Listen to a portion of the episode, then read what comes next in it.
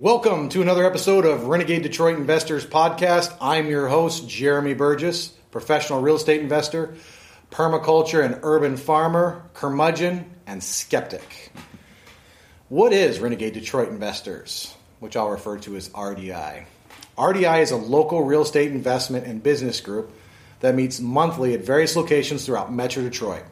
This group is about networking and doing deals. This isn't your grandma's RIA. No sales from the front, ever, and no smell of stale coffee, Bengay, and disappointment. You know what I'm talking about. RDI is also this podcast where once a week I meet with interesting business persons and successful business persons getting shit done, and I pick their brain for your amusement, hopefully education. If you enjoy this podcast, please give it a like share it across the internet. It really really helps. If you have a question and or suggestions and you're not a total ass clown please also leave a comment or send me a message. You can go to renegadedetroit.com yes i realize it's outdated. If it's currently being worked on it should be up by the end of october. And if you're interested in going to the local meetings you can go to meetup.com forward slash renegade detroit investors or go to facebook.com forward slash detroit investment club and if you're interested in following me or you prefer to watch video, you can hit me up on Twitter at Jeremy Burgess. And you can go to youtube.com forward slash user forward slash Detroit Wholesalers if you'd like to watch this on YouTube. And now for our legal disclaimer, because this is America. In no way, shape, or form should anything that I say or my guests say be taken as legal and or investment advice. We highly recommend that before you make any investment and or investment decisions, that you contact a lawyer and other licensed professionals. Be an adult, don't sue me. Now, one of my favorite parts, the show quote for today, episode 7, the show quote. And I can't think of a better person for my guest, Shawn Friend, um, for this show quote. Things may come to those who wait, but only the things left by those who hustle. Abraham Lincoln. So get off your fucking ass and do some shit. Without further ado, let me introduce you to my friend, Shawn Friend. I don't think that's an accident. Shawn is the owner of Grass Bandits LLC, a lawn and landscaping company out of Redford, Michigan. Now one of the largest in the area, but it, it wasn't always that way. Shawn hails from a broken family, single mom working all the time, gangs, drugs, and he had to drop out of high school or out of eighth grade to go get a job to take care of himself. He worked a series of hard labor jobs, the last of which was working with asphalt. He started his first business in 2002, also a lawn business, but it failed due to many bad decisions, one of which was drugs. The asphalt company went out of business in 2005. I would say fortunately, right? Yeah, yeah, fortunately, yeah. definitely good. And he had a choice with a wife and two kids. He could go find another job, or he can start his dream and go start another company. So eight years later, eight hard years, I know. Later, Grass Bandits now has 370 accounts, eight employees, and a piece of commercial real estate. Shawn has also bird dogged several real estate deals. He's wholesaled several real estate deals. And he bought a commercial building on seller financing. In the near future, he is looking to buy apartments and trailer parks as he, has, as he furthers his real estate career. You should definitely follow him. He's not much of a social media person, but hit him up at grassbandits.com. That's grassbandits.com. Or give his office a call at 313 279 530 what? 5, 5370. I don't know why I put that in wrong. So 313 279 5370. If you're watching this on YouTube, you should be able to see it. Welcome, Shawn. Thanks. Thank you. Thanks for having me. All right. So, you got kind of a rough start in life. So, I mean, I don't, I don't think anybody dreams about necessarily starting a lawn company or, or doing anything like that. But that, but that's kind of what happened. You had to go, had to go get a job and rough start in life.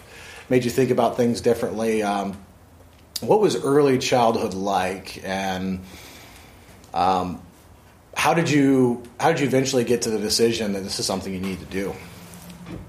Well, early childhood. Um, I thankfully I had very good grandparents that uh, t- taught me uh, taught me a lot, helped me along the way, taught me to be a good person, and I did have a rough rough life growing up as a kid.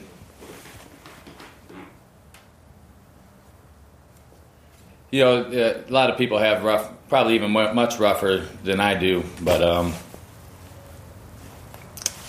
you know, you, you just deal with deal with the cards that are dealt with you, and, and luckily I was able to get out of that, and I met my beautiful wife, which really helped me get out of my situation and onto better things. A good woman definitely makes everything better. So you were originally from Redford, right, or were you from Detroit? Where Redford. Redford, okay. Bordering Detroit. Yeah.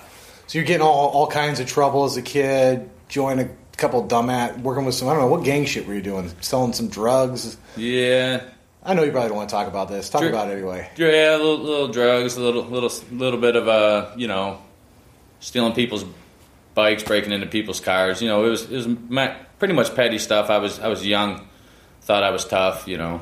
Yeah. No supervision. Oh no, no! I started leaving the house at uh, probably 12, 13, running away, and Yeah.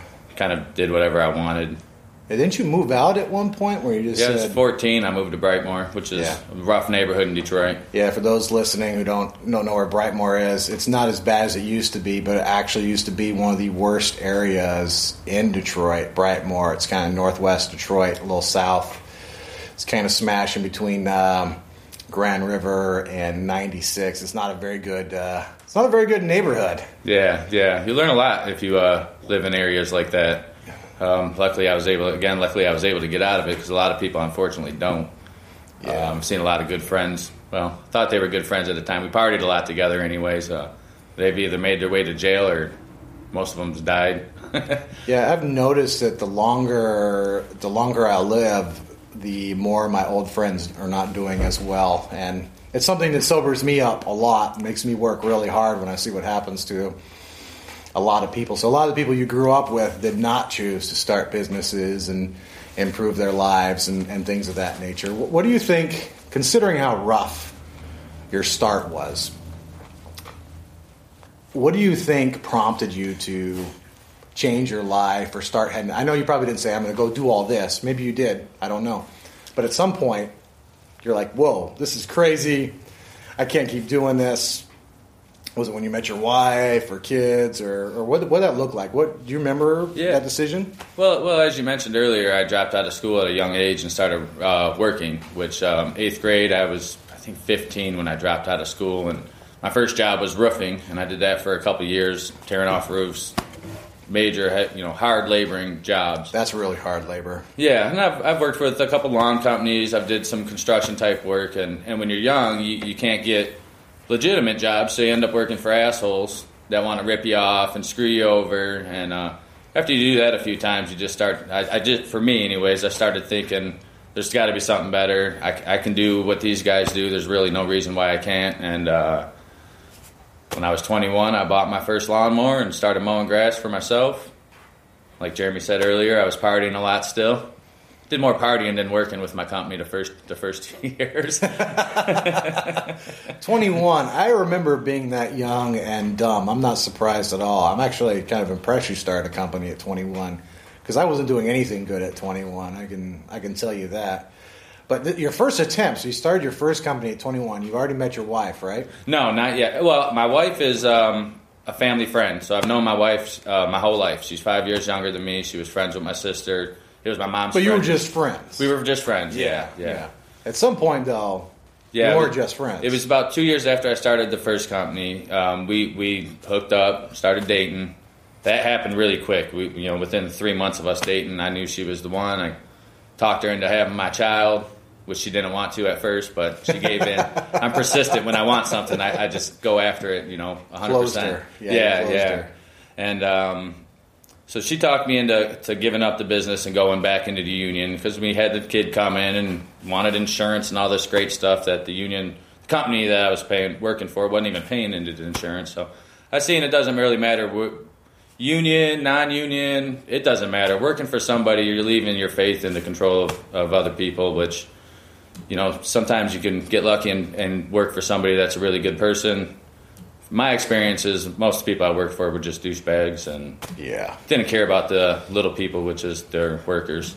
Or if one thing goes wrong and they go out of business, there goes your fucking retirement, right? And Yeah. your insurance. As you said, you weren't even paying into insurance. Yeah, I had to pay it out of my own check. So Bullshit. yeah, I seen the company was going under, so I just told. I, well, I tried a different company throughout the winter doing insulating, insulating homes. I actually hated it. It was the worst job I ever did.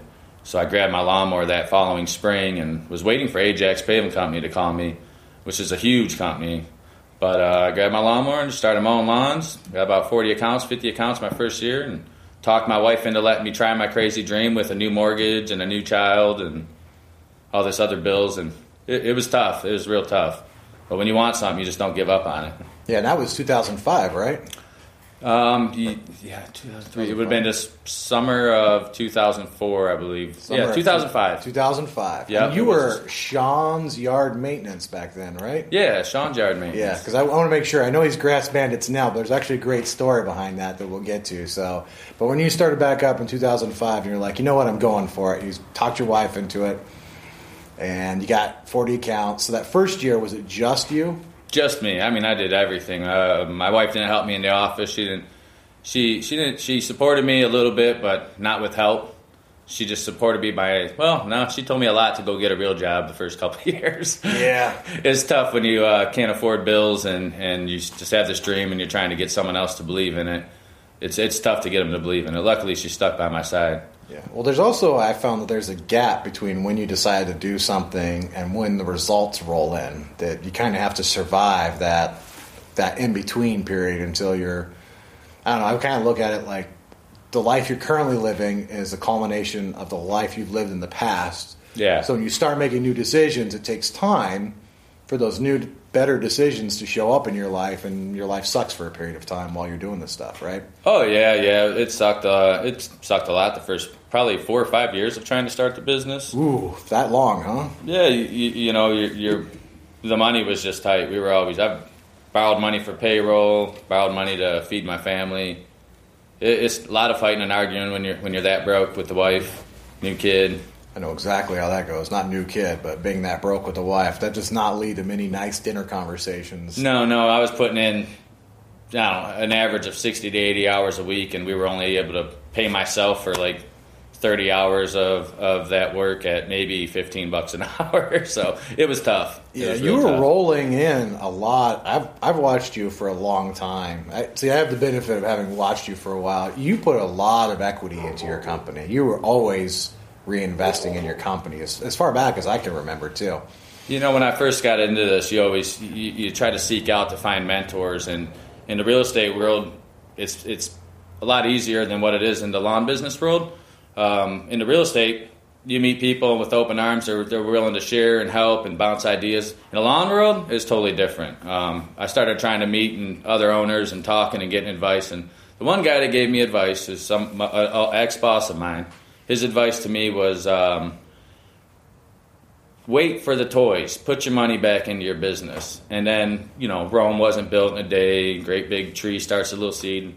At the time, it just pissed me off that he was telling me that shit because it was no real help at the time to me. No. It took me a few years, and I actually did go back to him and thank him for that advice because it was probably some of the best advice I got is, you know, getting started. You know, it's things you know, but you're not thinking about it. You're in the midst of just trying to make as much money as you can and I didn't know any of that shit. I thought I was just gonna get to the end and like I'll get going, all, all this money will roll in and all that stuff, and that's not always how it works. No, no.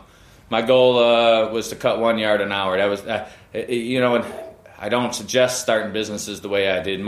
You really should get a business plan and talk it out. But uh, again, I was just waiting for a better opportunity to come when I first started it. So my goal, my whole business plan that I sold to my wife was to cut one yard an hour. That was my that was my business plan. I didn't really think about the four hours a night of garage work, getting the equipment ready for the next day, and Shit I didn't think about any of that. Yeah, shit, lot, shit breaks down. You got to fix it. Oh yeah, gas to get there. yeah. Customers not paying. Oh, Bastards. lots of that. Yeah. yeah. Bad billing systems will kill a business, uh, and we almost we almost did get to that point later on in our you know into our venture, but uh, Yeah, billing. Boy, that, that that's it. I don't want to get too far ahead, but yeah, I, I remember I remember some of that. So, how at what point because you said you were waiting for better opportunities. So you're waiting for this Ajax Asphalt to basically call you back and with his get rich union job, right? In the mm-hmm. meantime, you're putting together 40 accounts, trying to mow a lawn an hour, not realizing it's also going to be about four hours a night in the shop fixing shit too, unless you can afford new stuff. Do you remember when you said it just is it because Ajax never called, or you No, just no. said no, I'm not just going to do it? You know, No, my um, uh, I had an old foreman at the other company I worked for. He had went to Ajax. He said he'd try to get me in there, and anybody I've ever worked for would take me back in a second because I just I knew how to work hard. So that's what I did. I worked hard, and um, he actually did call me. It was about two months into the summer, and I just had the passion to work for myself. I had I had you know I just wanted to do it, and I talked my wife into. Uh, let me do it. I told her that Ajax called, but I think that we should stick with this and try it. And thank God she had my back on it. yeah. How Still that had conversation go? That had to be that was the sell of your life right there. oh yeah, it was tough. It was, Your wife's like a, a tornado, I would say. You don't want to be on her on the wrong side of that. no, no, you sure don't. And trust me, I've been on the wrong side quite a few times. It's Yeah. not fun. We'll be into you if you're on the wrong side of that. So how how did you sell her on that? You're just like, look, I'm doing this, I'm doing that. Use numbers, emotion, what? I guess emotion. I just really had the passion to want to work for myself. I didn't. I didn't understand the numbers, and I didn't even understand business when I first got going. I knew how to cut grass and work hard. That's what I knew how to do, and there was a big learning curve. And like I said, she didn't help me. I had to, on top of the the work in the garage, I spent countless hours trying to set up the QuickBooks, which I I hate and glad I don't have to do no more. My I wife takes care of all that stuff for me now. Yeah. She didn't step in and really start helping until. Uh, she mentioned something about getting a job, and I had, I said, well, you know, well, I lost about ten thousand dollars or more this year um, doing 180 accounts. We got up to that amount after about three years, and uh, I said, you know, I'm losing a lot of money. If you step up and help, you know, there, there's your pay right there. So that's what kind of that. That's how I sold her on helping me. Yeah, get her in the collections. I I, started- would not want Alisha coming after me for money. I would just pay. I'm gonna straight up tell you now. I just pay. yeah, and, and like Jeremy's saying, she is a really tough cookie. I, I, yeah. I was scared to hand the phone over to her because I thought she was going to scare all my customers away.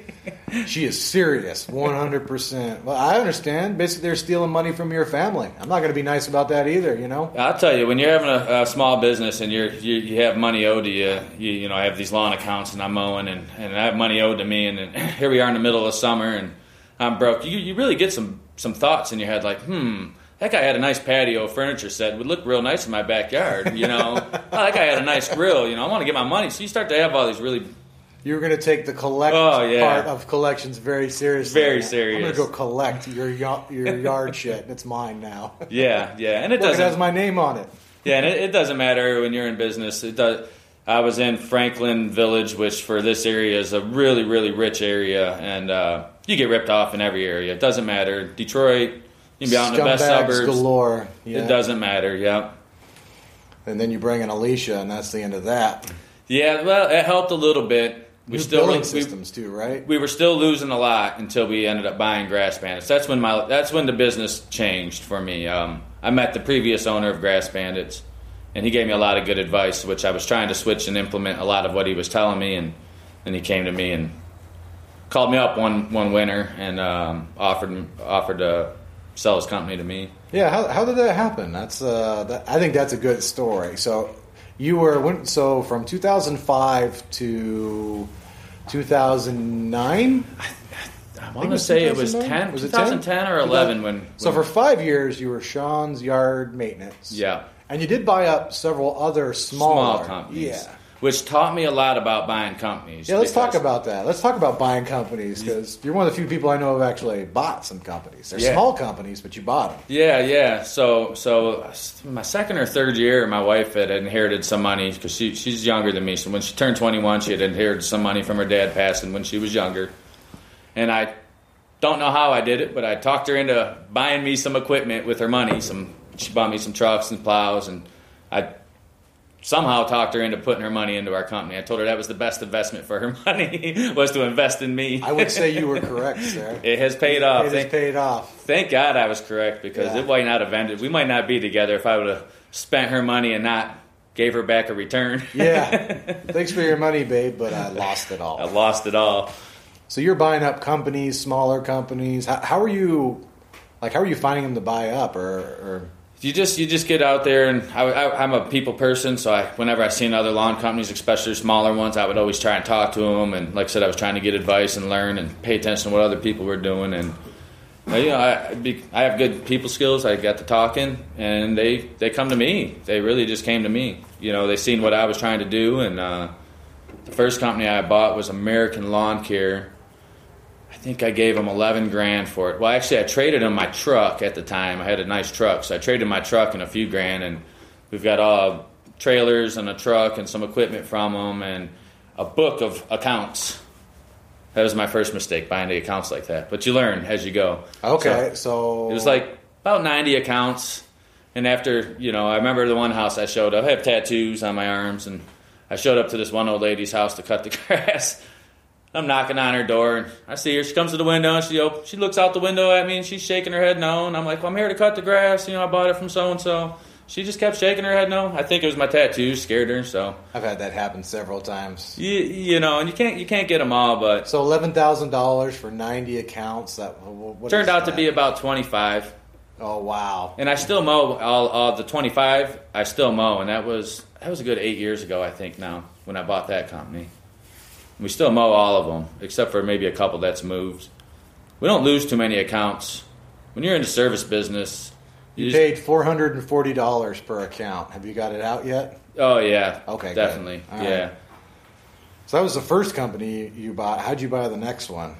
Well, the next one was a buddy of mine who the very first year gave me 20 accounts because he wanted to go be a fisherman. He, he watched uh, um, wanted to go out and fish in the ocean and catch lobster and stuff. So he gave me like 20 accounts or so, and I was able to keep them. Then he came back and he stole a few back from me.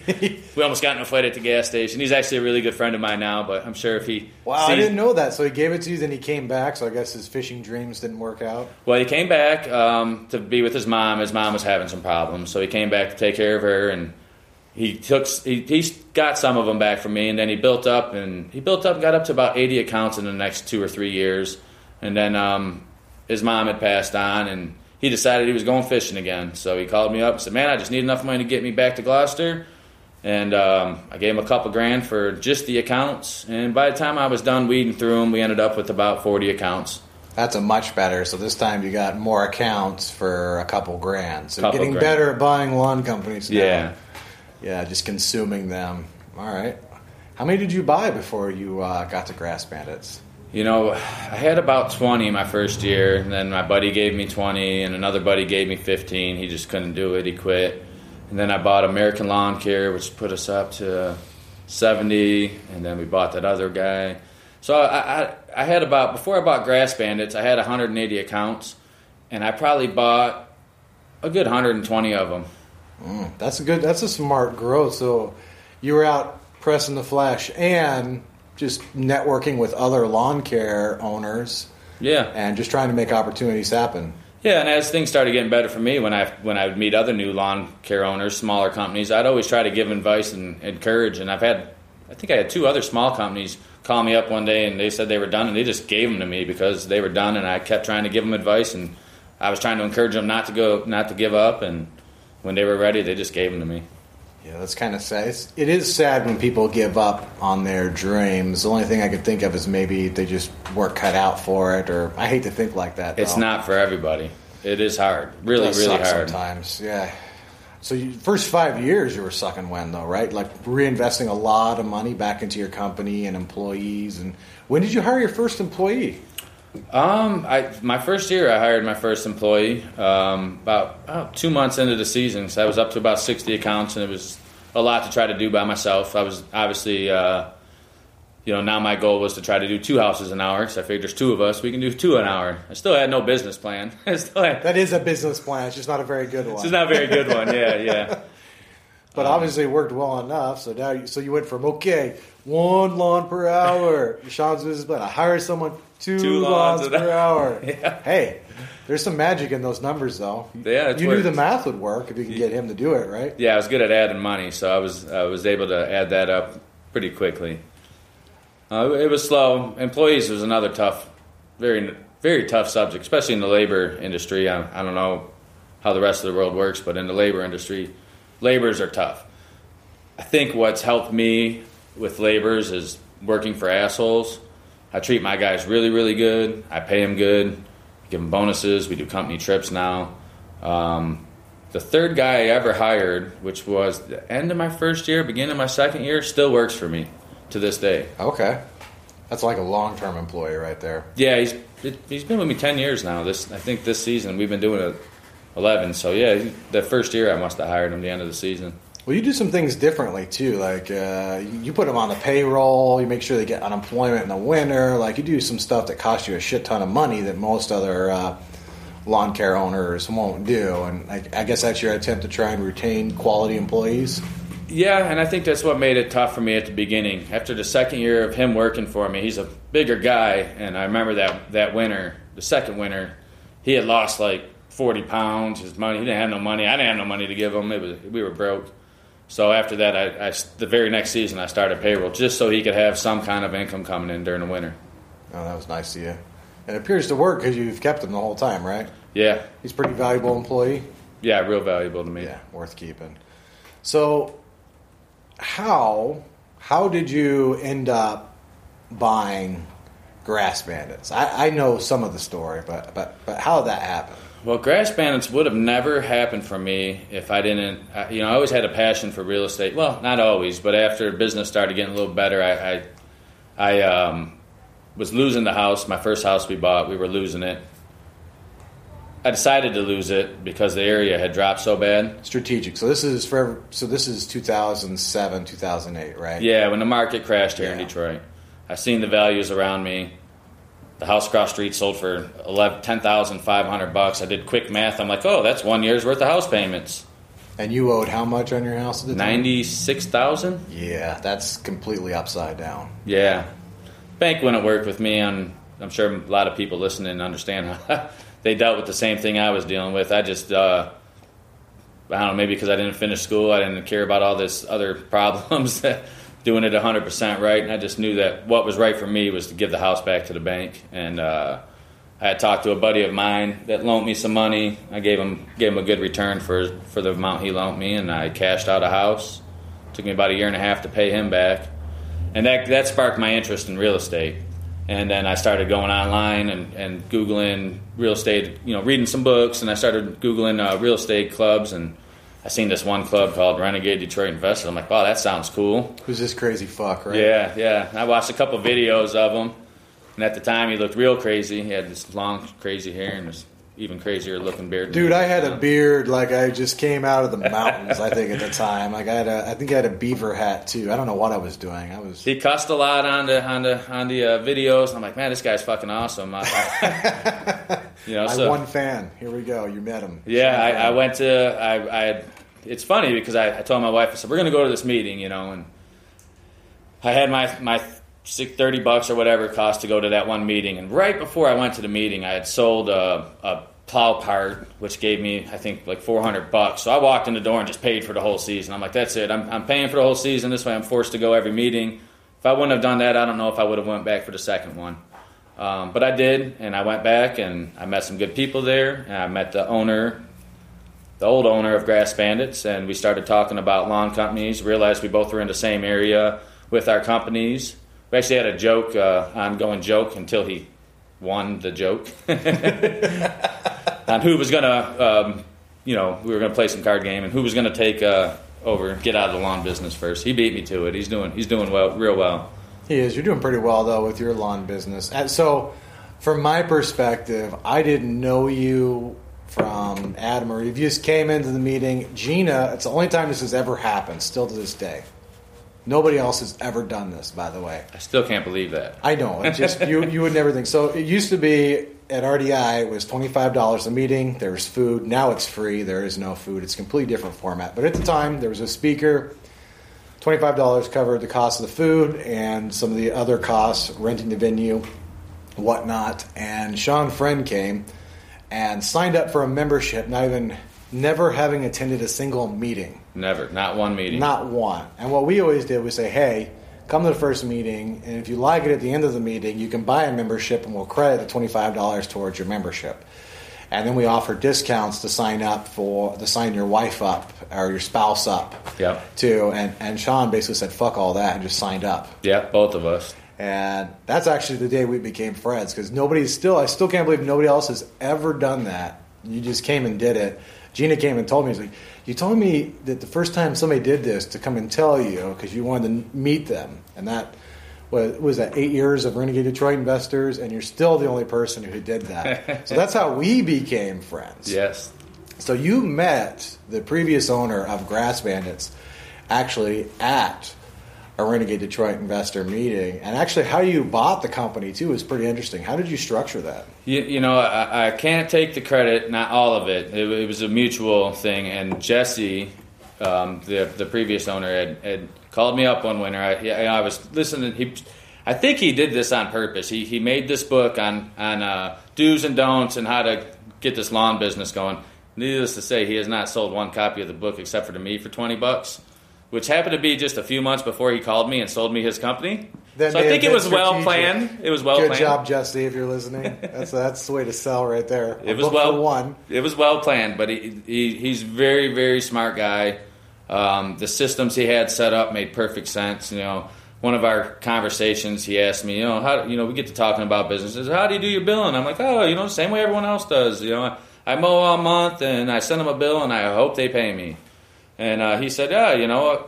So what are you? You you a bank? you're giving out a line of credit? you're getting uh, um, some interest on them? And that that made me think. You know, when he said that that phrase right there, it made me think. I'm like, wow, you know, I'm not a bank. Why am I giving everybody a line of credit? Hashtag real talk. Silly, huh? Yeah, yeah, it was, it was an eye opener to say the least. And it, without that advice, whether I would have bought grass bandits or not, I was I was full speed ahead on trying to learn as much as trying to learn as much from Jesse as I could because his his the way he ran his business was just the smartest I've seen as far as lawn business went. So I, I just started trying to pick his brain. I took him out to lunch, was asking questions, and um, yeah, he sold me that book for twenty bucks. Thanks, Jesse. That's just Well worth it. Twenty dollars well spent. I feel like I might owe you a little bit more, but maybe I'll just do lunch. Yeah. Qdoba lunch too. Let's not get crazy. Yeah. so then, yeah, he called me up that winter and said he was thinking about getting out and he wanted to do real estate full time. So we had a few meetings back and forth and um, came to good terms that I thought made good sense, financing terms. You you basically took like real you two you and Jesse took real estate seller financing and applied it to a company and you purchased it on seller financing, right? Yeah, yeah. It was the most expensive company I ever bought, and I got no equipment out of the deal. Um, I gave them fifty grand, and all I got was uh, uh, his customers, which at the time was about 160. A really good website, the name and character of course, which which I just loved. I love it. So no good. one asks where's Shawn or who's Shawn no more. It's just great. Have him your name and your company. is a dumb is- idea. Yeah, it's not a good idea. I did idea. the same thing in the beginning. It's I don't know why we just want to put our name on everything. Yeah, It's like the male version uh, of peeing on things, you know, like a dog is like, ah, put my name on it, it's mine. Yeah. I remember when I went down and got my DBA, I, I bought a lawnmower from this guy right before that when I very first started, uh, and the name of the company was Jared Yard Maintenance. So I, I'm like, yeah, I'm going to start a business. And I go down to get my DBA, and I'm standing there, and she's like, I gave no thought to nothing. She says, well, what do you want the name of your company to be? I'm like, uh, uh, Shawn's Yard Maintenance. Done. Done, yeah. That's it. Well, you know what? It's available. Why waste all that time thinking about a name? Yeah, I wasn't sure if it was going to work at the time. I just wanted to go mow grass. so. That's true. Of course, you didn't know you were going to buy a great name later, but Grass Bandits is a great name. What a It's a great, great. URL, too. yeah. The phone number. I got the phone number, the website. GrassBandits.com, 313-279-5370. Great name. Grass Bandits is a great name. Great URL. Great. And Great then- branding, too. Great branding. Uh, we, kids point us out. I mean, you hear people talking about the character. Um, our slogan on the side of the truck says, "We'll rob you of your outdoor hassles," which Love came that. from Jesse. You know, a lot of people you. pointing that Rob out. you of your outdoor hassles. I, I feel like I, you need to come mow my lawn. Except you won't do Detroit anymore, which I don't blame you. Full of hood rats and stealing and all that stuff. But so you you seller financed his company. It's all paid off now, right? Yeah. So with the billing system I got from him, which we were trying to implement. Um, anyways, the billing system, the way the way we bill now is we don't do no monthly billing. We don't give out a line of credit at all. Um, we we send out letters to all of our customers in the spring. They can either they have three options, technically two options, but we, we call it three. So they can prepay in advance for the whole season and receive a seven percent discount on their lawn service, or there's an upsell column where they can prepay for the lawn, an aeration overseed, and a gutter cleaning. They get a ten percent discount. Um, or if they don't want to want to or can't afford to prepay, we they would have to give us a credit card or a bank account info, and after every second cut, we automatically charge their account. So we don't wait for money no more. We don't give. They get a small line of credit. Very small, but you have their credit card. Yes. Yeah, that's the way to do it, man. That's. I remember when you did that. You were so happy. Were Oh. like- this isn't one season. They owe your customers like screwed you out of like five grand or something. it was something ridiculous. It was the season before we bought Grass Bandits. Um, we were managing 180 accounts, my wife and I. And and I said, like I said in the thing earlier, we were getting ripped off before my wife helped me, and she made things a little bit better, but we still got ripped off that last year for about 10 grand. Ten grand. The following year, um, I we had met with Jesse, and we gave him basically he's he's a genius. You know, I, I just I can't talk him up enough just because he's helped me so much. He had me send out the same letters to my customers, and I think we brought in almost twenty grand in prepay money that first year, which I thought was amazing. I thought we were going to lose a ton That of is customers. amazing. Yeah. We had, I mean, all of a sudden, we went from this company that did billing with no terms and conditions, no real structure. We just were out mowing grass, you know. And, and then uh, over winter, we sent out these letters to our customers, and there's terms and conditions, season startup packages. It's like, all right, we're, we're a company now, you know. And Jesse had did the same for his customers. And, and I, I did come to the table with some good ideas from buying out the other customers. I had told Jesse, you know, we need to put some type of letter together for your customers saying that Shawn's Yard Maintenance and Grass Bandits is merging. Because what I had found is when you take over customers from com- other companies, a lot of the customers are not necessarily 100% about the quality. They just might like the person. So Yeah. I lost a lot of accounts just because I was no, I was not Mike or I wasn't Jesse. So when Jesse put that, we we put that letter together. It helped us keep just about every customer that he had. That's the, smart. The first two to six months, we're pulling up in Shawn's yard maintenance trucks, grass maintenance truck. They didn't know. They just thought we were all one company now, and they thought Jesse was still involved. But after they seen our quality and seen that we were coming, and seen the you know friendliness of uh, me and the people that were working for me, it, we started telling them as they, they were asking questions. We were letting people know. So you planned the transition too. Yeah, that that was kind of my my idea, the transition part. Didn't From- want, yeah, from- didn't want to lose all those customers. like Yeah. you bought out those other. You were learning the whole time. Yeah, that's a lot of money to uh, put out to just lose a customer. Because I wasn't getting no equipment out of the deal this time. It was just the the, the name, the structure, and, and the accounts. like a brand, a URL, billing systems, and all the accounts. Yeah. for fifty grand. Yeah. financed. Well, Jesse had kept the um, prepay money from his customers that first year as my down payment, which I think was about 27, 28,000. And then I gave him another 2,000 to get it up to 30 grand as a down payment. And, and then the very next spring, when I sent out the prepay letters to now they were one batch to all of our customers, which at that time we were up to about, let's see, we had 180. So we were up to about 320, 340 yards a week we were doing. So we sent out our letters to everybody, and that second year we brought in, I think we brought in around 55,000 in prepay money combined. Wow. So giving them his 20 grand was pretty easy. It was it was a challenge the first year Yeah, though. that first year was tight though. It Wasn't was a challenge because uh, there was thirty grand on the table that was gone before the season even started, and I still had payroll. You know, you, you if you're gonna do a move like that, you, you better be real disciplined with your money. And you always have to have payroll, or the machine stops. It stops. That's they're like dead in the water. It's like run out of gas. Well, funny story on the payroll thing. I think that's why Chris still works for me. Um, uh, early on, when I was still paying him cash, my wife called me one day, and I'm like, "Yeah, I need X amount of dollars for Chris. You know, run to the bank, grab it for me." She calls me back. I can't get in the truck. We had junky vehicles, you know. I can't get in the truck. The key's not working. Chris was sitting next to me in the truck. I said, "Break the fucking window and go get him his money. He worked all week. You better have his money when I get home." And uh, maybe that earned his respect. I'm not sure. I, I try to be a really good guy too. So, but Well, yeah. payroll's always been number one. I mean, I've, I've always paid my payroll. My employees have always been paid. I would be behind on mortgage payments and whatever I had to be behind on. But the people that worked for me always got paid every week, no matter what. Yeah, that's probably why he's still there. Yeah, you have to pay your help. Without help, it's just you. Yeah, how many lawn care companies stiff their help or make them wait an extra week or some shit like See that? it all the time. Companies have been in business for 20 years, asking me asking me questions already. Oh, how do you how do you have the same guys come back every year? I have to hire a new guy. You're a douchebag. Yeah. Treat your guys better. Put them on payroll. Quit nickel and diming them. Take them out to lunch. Take them on a company trip. You know, we went uh, canoeing this year. Chris said, "Hey, I'm going to put a company or put a canoe trip together. We're all going to go." I said, "Oh, sounds great. I'll tell you guys what. I'll pay for all the canoes and everything." And we went. It was a few hundred bucks, and we had a great time. And That Yeah. would be fun. So that's that's part of your employee retention program as well as company trips, company lunches. Yeah, or just you know, and not that we have a lot of company lunches because I don't see them and the crews all separate, but you know, I'll hand out some lunch money. You know, hand every, flip a twenty spot to the guys here and there, and it really goes a long way. I always tell them thanks. You always show appreciation. Um, the guys that don't deserve the appreciation, we just get rid of real quick. it. Yeah, we just get rid of them. they yeah, we, we don't keep them around, and that because I treat everybody so well.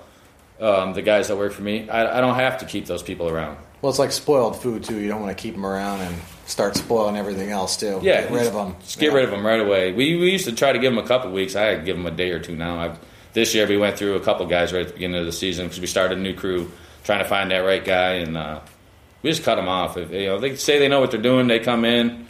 We could tell on the first day that they don't know what they're doing. We just cut them off. Yeah, this isn't this isn't for you. You know, I don't have This time This isn't to. for you. Hire slow, fire fast. Yeah, sink or that's it. swim. Yeah, better have a good attitude. So, I know part of what started you down this journey is at some point you you wanted to get out of debt. You just completely wanted to get out of debt, and you I can't remember what program it was or whatever. Well, yeah, yeah. The lawn, the lawn business was going, and you know, I'm like, yeah, we're making all this money. You know, after about three years, and I went and financed this big diesel truck for me to drive, which was stupid, and you know, I'm financing and maxing out credit cards, and what my turning point was, uh, my compressor had broke, so I grabbed my son and threw him in the truck, and I'm like, all right, we're going to Home Depot. I didn't even tell my wife. I'm saying, going to Home Depot. I need a compressor, so I go up there and I fill out the credit application for 300 bucks to get a compressor. Denied. Boy, was I pissed. I jump back in the truck, we're driving home. The stupid John Commuta, and it's not stupid. At the time, I thought it was because it was on the radio all the time. John Commuta, transforming debt into wealth system. Yeah. I pull over. My son was starting to talk, you know, kind of well, and uh, he's like, "What are you doing, Dad?" I'm like, "Quiet." I get on the phone. Mind you, I'm broke. Can't even afford a compressor. So what do I do? I get on the phone. I use my credit card and I spend four hundred dollars on this system. I know you might be thinking, why didn't you just get a compressor? Because my wife would have killed me if I would have used that card for that. So I bought this system, something you know I knew she wasn't going to see right away. then it shows up at Sneaking the house. in, yeah. How'd that go when it showed up at the house? Uh, she was mad. She was even madder at the fact that it showed up at the house, and I kind of opened the box up and looked, and I'm like, wow, it's a lot to read. There's a lot in here, and I kind of set it aside for about a month or two. Oh would- man, Oh yeah, she was not happy. you probably didn't hear the end of that. Oh, it took a yeah. She was not happy at all. But they kept calling the, the system, you know, uh, that I ordered, and they, they kept calling, "How's it going? How's it going?" After like three or four times, them calling, asking how it's going. I finally told the person on the phone, "To be honest with you, I haven't even checked it out." And that day, I sat down, opened the book up, and I read a couple pages, and it just hit, it, it caught my interest. That night, I sat down and read more than half the book the first night. The next day, I got up and finished the book. Then I went. Then the CDs were the same as the book. So I, in the car, I was listening to the CDs. I was just, I just embedded it into my head. You know, it, it just made. I'm telling you, most of this shit is common sense. Well, it's common sense if you come from. I, I have this similar problem too. If you have good parents, because it's not like school teaches you any of this shit, right? Yeah, it's nothing. really all on your parents. How how do you how do you manage debt and how do you finance debt? What are the important things to do? It's common sense if you come from a good family where you talk about these things. Otherwise, it's not common sense at all, is it? You had to be taught how to do this stuff. Oh yeah, yeah. Because like you know, like you said, you learn a lot from your parents, and I learned how to party Yeah, a lot from That my doesn't pay parents. bills. it doesn't pay bills. Had a lot of Have fun during my partying years, Yeah. you know. I I mean, I learned how to party hard, you know. So, but um, yeah, yeah. You don't you don't learn you don't learn it. So the the information I got out of there for whatever reason it just hit me. So I sat down, I started doing the, the work, and I'm working out the numbers. And my wife's always been good with money and not spending it. And me, I, I get money and just want to spend it. So you know, I really wanted her to listen to it. And she's like, I already know how to do manage money, and she's right, she does. And finally I got her to step into it a little bit, which really helped us with our, our transforming debt into wealth system um, and, and implementing it into our lives and, and paying off our, our debts that we had, which it took a couple years. It, says three to seven years in the book. It took us about four or five years, and we were pretty much 100% debt free. And at that time, I had owned my house free and clear. Um, I remember when I first started the system, I, we went to Easter dinner at my family's house, and uh, I, was, I was excited. You know, I'm amped up, so I'm talking about it. And I'm like, yeah, I'm going to be debt free, and I'm going to be rich, you know, and I'm going to make all this money, and things are going to be great.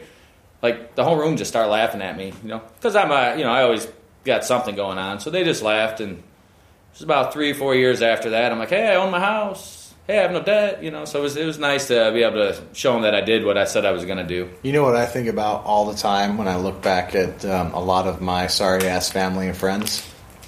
I think, how do you like me now?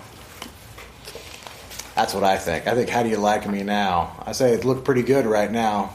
Uh, you were laughing from the cheap seats, and uh, how's it look right now? It's looking pretty good right now. Nice. Uh, we're getting to it, but you got seller finance a piece of commercial real estate to yeah. continue to grow your business. Which in five years will be paid for, um, 100% paid for, owned free and clear. Yep, you sold your house in Detroit because the neighborhood was getting really bad. Um, unfortunately, as a downside, you're living very cheap in Detroit. Yeah. And you took all, you made a decent chunk of money on that. Yeah, I mean, I did good. And then moved to Garden City, got a big old down payment for your Garden City place, and uh, yeah, it's looking pretty good right now.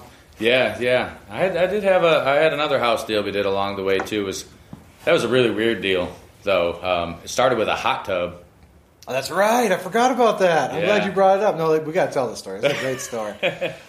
by the way, so Shawn, Shawn Friend, not only is he just really friendly and really hardworking guy, uh, he is the friggin' barter king, man. This guy will barter anything and somehow always ends up on top and everybody loves him. So, but, and this story is going to just tell you what kind of barter king he is. Without without Shawn teaching me how to barter, I, I don't think I could have done a lot of my permaculture uh, projects. So, so you start with it. So I'm gonna not. I'm gonna, so let's start with the hot hot tub. The hot tub. Hot so tub. I, I, bought the hot tub from a friend of mine for 250 bucks. I'm like, yeah, I'm gonna put this hot tub in my yard. It's gonna be great. Well I didn't get around to it, and then he was bugging me. Hey, we need to get this thing out of my yard. So I went over and took some pictures of it and uh, put it on Craigslist. I'm like, yeah, you know, let's see what this bartering does. And I just put it on there to see what I could get. And this guy contacted me. He had a, um, I think it was a 2002 Expedition from Florida. It was clean. Needed a little bit of work.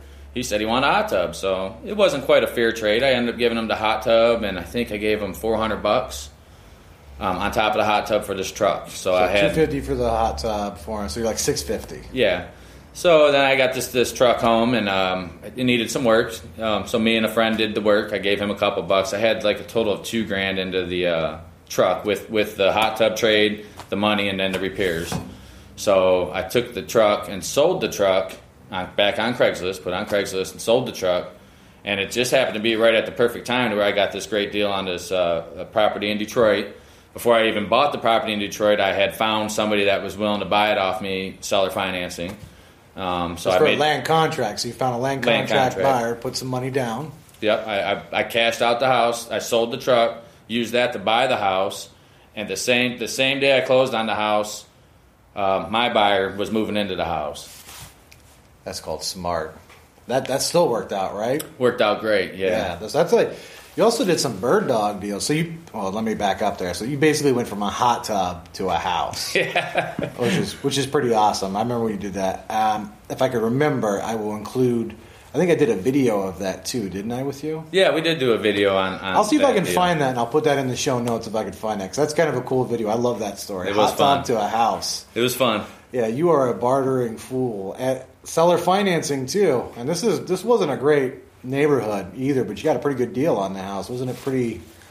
Well, the guy wanted five grand for the house, and uh, he had told me he already bought a place somewhere else, and he just needed to get rid of this place, and uh, so I told him the best I could do was twenty five hundred, and he said, "Well, can you do three? I said, "Yeah, I think twenty five hundred's fair." He said, "All right, sounds good," and he sold me this house. It had a new roof. I mean, it was a nice house. I, I didn't do nothing to it. Like I said, I, I, the day I closed, I, I had the the buyer moving in. It was a done deal. Done deal. Still working out for you now, right? Yeah. Yeah. What I know you got into some, you did some uh, bird dog deals too, where you, where you found the deal and referred them on and got paid off. And a couple wholesale deals. How'd those work? Yeah, those worked well. We get a, we get we, when with the lawn business, you get to know people on a one-on-one basis, and a lot of people move. So as soon as they mention moving, um, I love my wife. She's on them. Yeah. like a hawk. She's asking questions and getting information from them, and then getting me on the phone with them, or you know, inter- setting up a meeting. I remember uh, we went. We, we had two houses. One was in Redford and one was in Dearborn. They both came in at the same time. It just just worked out that way. And I, I went to a friend of mine, and uh, he buys a lot of properties in Redford. Jesse, Jesse. Jesse, the guy I bought Grass Bandits from. So Yep. got a hold of him, and uh, we went over. I met with him to meet the cut, meet the potential sellers. Um, the Redford deal worked out for him, and still working out good for him. And then the other one was in Dearborn. He got a contract signed that day we went. We had spent a little bit of time with him, but we had a contract signed before we left. So That's the way to do it. That was fun. Get it signed there. You did some. Uh, you did some wholesale deals too. Um, I think your wife did actually down down in Inkster as well. Put some stuff under contract to sign it. I know that worked uh, pretty well. But here's here's the big one I want to get to. At some point, you decide you're doing this grass bandits thing like literally out of your house in Detroit, and you got all the guys coming over. You got all the equipment. City's starting to harass you about cars being parked and all that stuff. Meanwhile, Yeah. kids can't read, and here they are fucking harassing a business, paying taxes in the city of Detroit. Fucking morons! You'll never hear the end of this. I still get it. they they should regret the day they chased you out of the city, but uh, you decide, hey, I need to get some commercial space and expand. You start looking. Why, why don't you walk us through that? Because I think this is like the coup de grace of uh, of what you did, buying a piece of commercial real estate. So Yeah, so you know, I started looking like like anyone else. You know, I started looking to rent. It's the first thing you think. Oh, commercial property. It's way out of my league. Let's let's look to rent. Well, the rent that they were wanting for the space I wanted was just astronomical. I I, I couldn't imagine paying that much in rent. It just didn't make sense to me. So I started thinking outside the box. I'm like, you know, I'm going to these meetings. I, I've seen how these deals work. Why can't I do it with commercial? And um, there's a been there was a property I was watching. I was watching it for about three years. I had a sign up. Sign was down. It was abandoned. Was on Grand River, which is a main highway road. that's a ma- major thoroughfare. Yeah, That's prime real estate. yeah, yeah. And it was a nice property. It's 4,200 square foot building, probably a 10,000 square foot lot.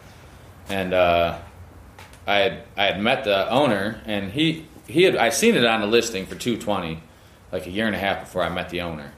And I met the owner, and he was trying to lease. He was trying to get me to rent the building from him for what the taxes and insurance were costing him. So I felt the pain there, and I seen the, the repairs that were needed. Yeah. Oh, so that yeah, that's a bad negotiation, right? If you could just cover the the taxes and insurance, we'll Yeah. be fine. You're like, oh no, there's some pain here. Yeah, he was gonna let me rent this place out for nine hundred bucks a month, and I'm like, wow, that like everywhere else that I was looking at that had that much space was three to forty five hundred a month, you know. So I'm like, yeah, it's, there's there's something here. So I There's started, motivation. yeah, yeah, and he, so I started talking about purchasing an land contract, and he, he, you know, we went back and forth. He was saying one seventy. I told him I'd give him. I, I remember talking with you about it right before I went and made the offer, and you said, "Yeah, it sounds crazy, but go for it." You know, what's he going to say? So I went and I offered him. we needed some repairs. I offered him a hundred thousand dollars, zero dollars down, and told him I'd do the repairs. And I, you know, that didn't get nowhere. We, we Hey, there's a starting point for everything. it was right? it was the starting point of it. he was on the high end, you were on the low end. Yeah, so so we went back and forth for a little while, and I said, "All right, um, I'm done calling him because we weren't getting nowhere." So I, I left it be for about a month, and I figured I'd touch back with him if nothing had changed. I didn't have to do that because he called me. I, I got him. You know, I knew I had him. I just had I didn't I didn't want to give in and give him what he wanted, so I knew I had him because he was calling me. He he wouldn't stop calling me at that point. So um, I would went on vacation. It's been about six months now. I went on vacation. He called me up, and as soon as I got back from vacation, we met up. And this time I met him, and I had a purchase agreement wrote out. And and I told him, I said, "Oh, I've got a better offer for you." That's all I told him over the phone. So we, we got a better offer for you. Let's meet in person. Let's meet in person. So I took him. We went out to lunch. Met at the restaurant. Had the purchase agreement in front of him. Um, I still only offered him hundred thousand dollars, but um, I shortened the term because I was asking for ten years. So I offered him hundred thousand dollars with ten thousand down on a five-year term. He got excited. I got excited. He signs. Yes, done deal. I think the interest rate was seven percent, six, seven percent, which I was fine with that. Yeah. Um, so yeah, great. I'm excited. Talking about it on Facebook, talking about it with my friends. Yeah, cool. Set up closing. The day of closing, the guy, he is a foreigner. Now, there's nothing wrong with foreigners, but in America, when you sign a when you sign a contract and you shake a man's hand, that's that's it. It's a That's done the deal. way it should be everywhere. Everywhere. It's it. It's a done deal. It, it, you don't wait till the day of closing and then try to renegotiate after there's a signed agreement. Now, I, the day of closing calls me up and he says he can't meet me at closing. So I thought maybe something was wrong, family. He just needed to reschedule. No, he didn't want to reschedule. He wanted to renegotiate. So he was trying to get me to give him 130,000 at this point, and he wanted to raise the interest rate. And I, I just told him, no, you know, I'm not doing that. You've signed a contract. I tried sticking them firm to my contract. I contacted a, a couple, got some advice from some other people that knew a lot more about it than I did. Um, that's the trick in business. Know people that know more than you. Hell yeah! I wish I would have known that day one. Jeez. You- The more, the better. yeah, I can save you a lot of money and a lot of pain. So Yeah. So and the advice I got was, was was very good. It helped me get the deal done. I did give him more. Um, we agreed. I didn't agree at first. I, I did try to fight him for a couple days, but I really wanted the building, and I knew it was still a really good deal um, in Redford Township. So we ended up settling at one hundred and ten thousand purchase price with ten thousand down. I told him I need more time on the on the land contract, so we moved it up to seven years instead of five. never give something without getting something, right? Yeah, Make him pay. and and then and then we were now we were so we had that hashed out. Now we were negotiating the the interest rate. I was so frustrated at this point. I did give in. I gave him a little bit more on the interest than I wanted to. I think we settled at eleven percent, but we're pretty aggressive paying stuff off thanks to the John Commuta transforming that into wealth. Um, Especially if it's eleven percent. That's that's going to push you to pay it pay back sooner, right? Yeah. If it was at one or two percent, you might hang around for a while with that Yeah. money, but yeah, eleven at that- percent that stays at the top of my head. I'm going to oh, Yeah. get that paid off. And to put a little, a little flame on, you know, put a little frustration in me. I, I figured at this point, all right, I want the building. I'm going to get the building, so we, did the deal. But I'm going to pay it off as fast as possible, so he makes as little as possible off me. I like that. Yeah. You didn't let ego get in the way of your deal. You got your deal done no matter I what. almost did. I, it's easy to do. It is. I, I almost did. But when you want something, I'm the same way. When I want something, I want something. Yeah. I'm willing to do some shit to get it. You know, and that was kind of what. That's what it looked like with you. I remember. I was like, yeah, no, if you want it, you want it, man. Yeah, yeah. We, me and you had several conversations, you know, on, on how I should handle this, and I just wanted it, you You know. just wanted it, and I think it's probably a pretty good deal. It's probably already worth more Yeah. than it was when you bought it. So, Yeah, you bought it at a good time too. When was it? 2000? Things were starting to get a little better. Um, Was it 11 or 12? well, this is my second. So what were we in 2015? It was spring of last year, 2014. okay, yeah. we So, just got- started in 2013. started negotiating the end of yeah. It took six months, seven months Yeah. to come to terms with this guy. I can only imagine the conversations you and your wife had about this guy. I would not want to cross uh, Alisha. I bet he doesn't get a Christmas card. I'll leave it at that. Yeah, no, he doesn't. No, no, Christmas card for this guy. No, Still got the deal done though. And got the deal done. Then you got your business out of your personal residence, and that freed you up to get the hell out of Detroit too, right? Yeah, and gave us the ability to grow. I, I was at a point where I couldn't do, I could not grow. I couldn't have put another crew on. We couldn't add ten more houses on. We were we were maxed out where we were at. Wow. So you needed more space and I- able to grow. I needed more space to grow.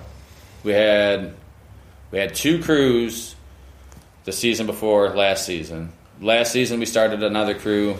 This season we started another crew. So we have four crews. So that's interesting. So you you actually use your lawn business as also like a real estate lead generation tool.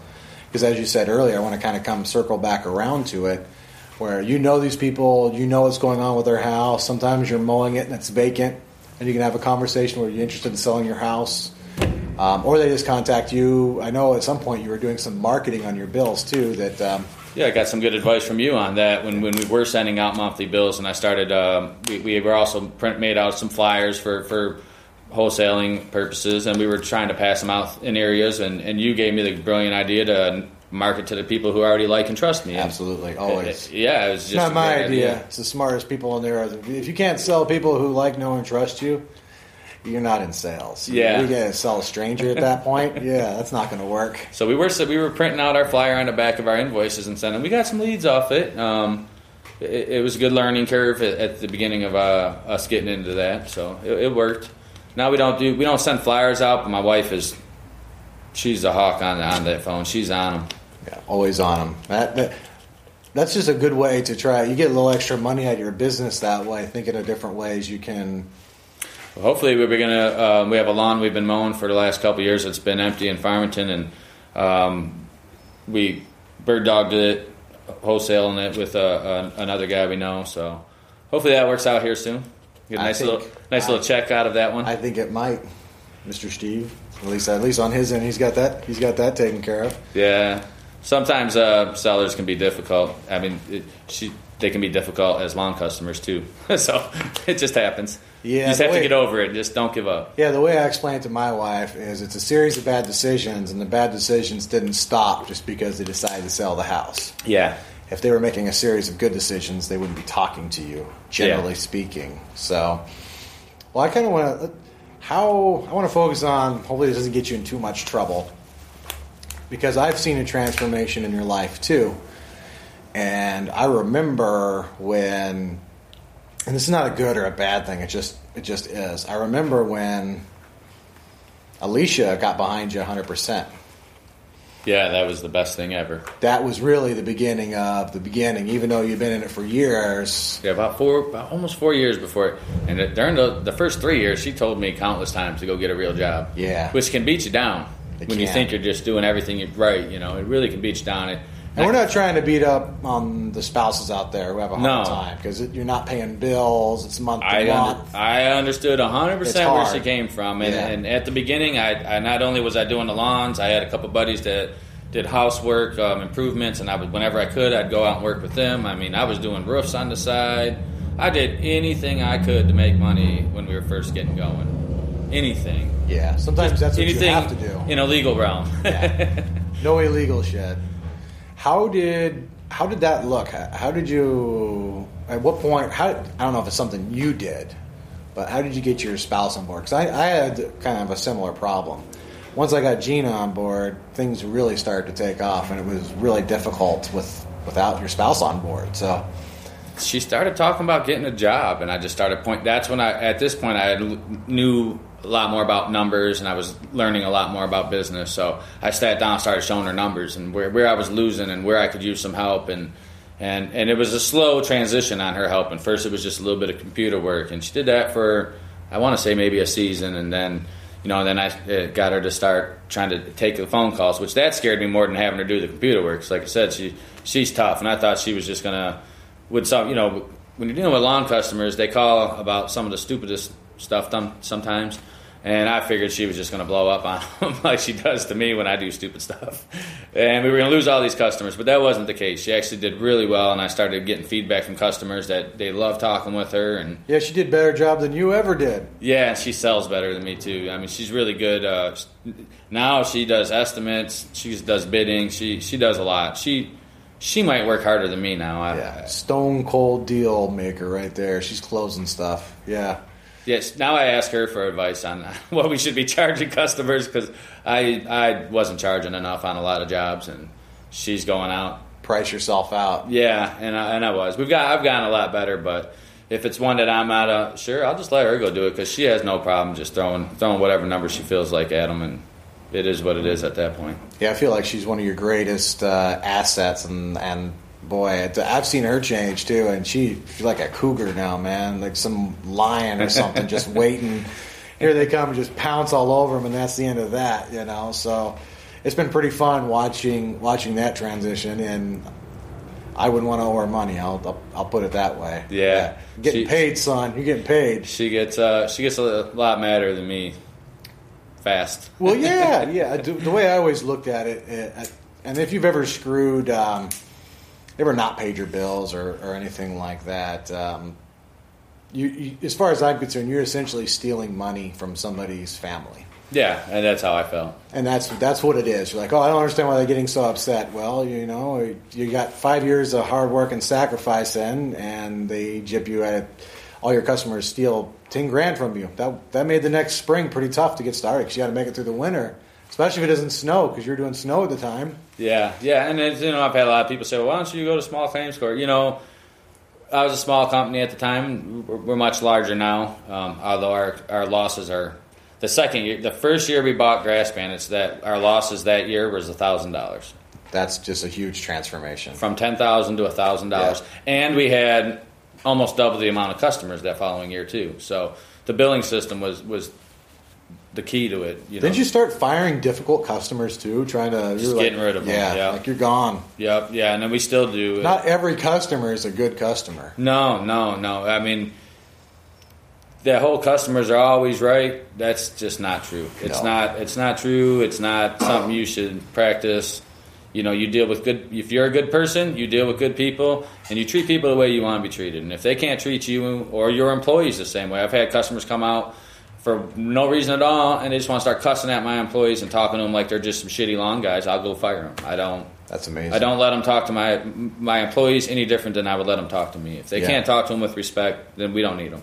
I love that philosophy. They could be the best payers, but if they don't talk to us with respect, we don't need them as customers. No, you don't. Yeah, well, because it is your business and you are in charge of your business. It's not your customer's business, right? Yeah, absolutely. And that's another thing Jesse had said. You know, you're you don't let the customers run your business because they will literally run your business into the ground because yeah. they're they'll just hire someone else as soon as you're gone. Yeah. They don't care. No. You know, you know, we do have customers that's been with us 10, 11 years that truly do care, but not everybody that you meet is going to care. Most no, a lot of, of times somebody just wants their lawn cut. Yeah, yeah, that's the way. That's the way it goes. So, why real estate? You mentioned you always had an interest in real estate, but I want to circle back to this. Why real estate? Well, you know, I when I when I did the deal with my buddy, you know, he loaned me the the funds for for my house we bought. I went in, I recruited a few buddies at the time, and we did the rehab. I've always been a hands-on kind of guy, so um, moving moving forward when we get into our rehab projects, I, will still be pretty hands-on. You know, I'll, yeah. I'll, I'll definitely have contractors running it but I will be the investor that walks in, and if I see someone doing something stupid, I'll grab the hammer and show them how to do it right. Yeah, I have no problems getting dirty um, and showing someone how, how to do something right. Now you can fix anything, but why real estate? That, that's was that really the where it started when you went and bought your house? You're like, wait a second, I think maybe I can do this. A lot of it started from that John Commuta transforming debt into wealth system. Because as I was going through the system, he you need an affiliate link for that guy. So you're making that guy so much money, he needs to be writing you a check, Shawn. That'd be great. Yeah, yeah. John Commuta, if you're listening, go to grassbandits.com or give him a call at 313 279 5370 Give Shawn his money, son. Yeah, there's He's a link. selling the shit out of this. There's a link right on Grass Bandits. You can use your credit card and max it out. There we go. go, go to grassbandits.com. Where, where's the link at? Is under. Uh,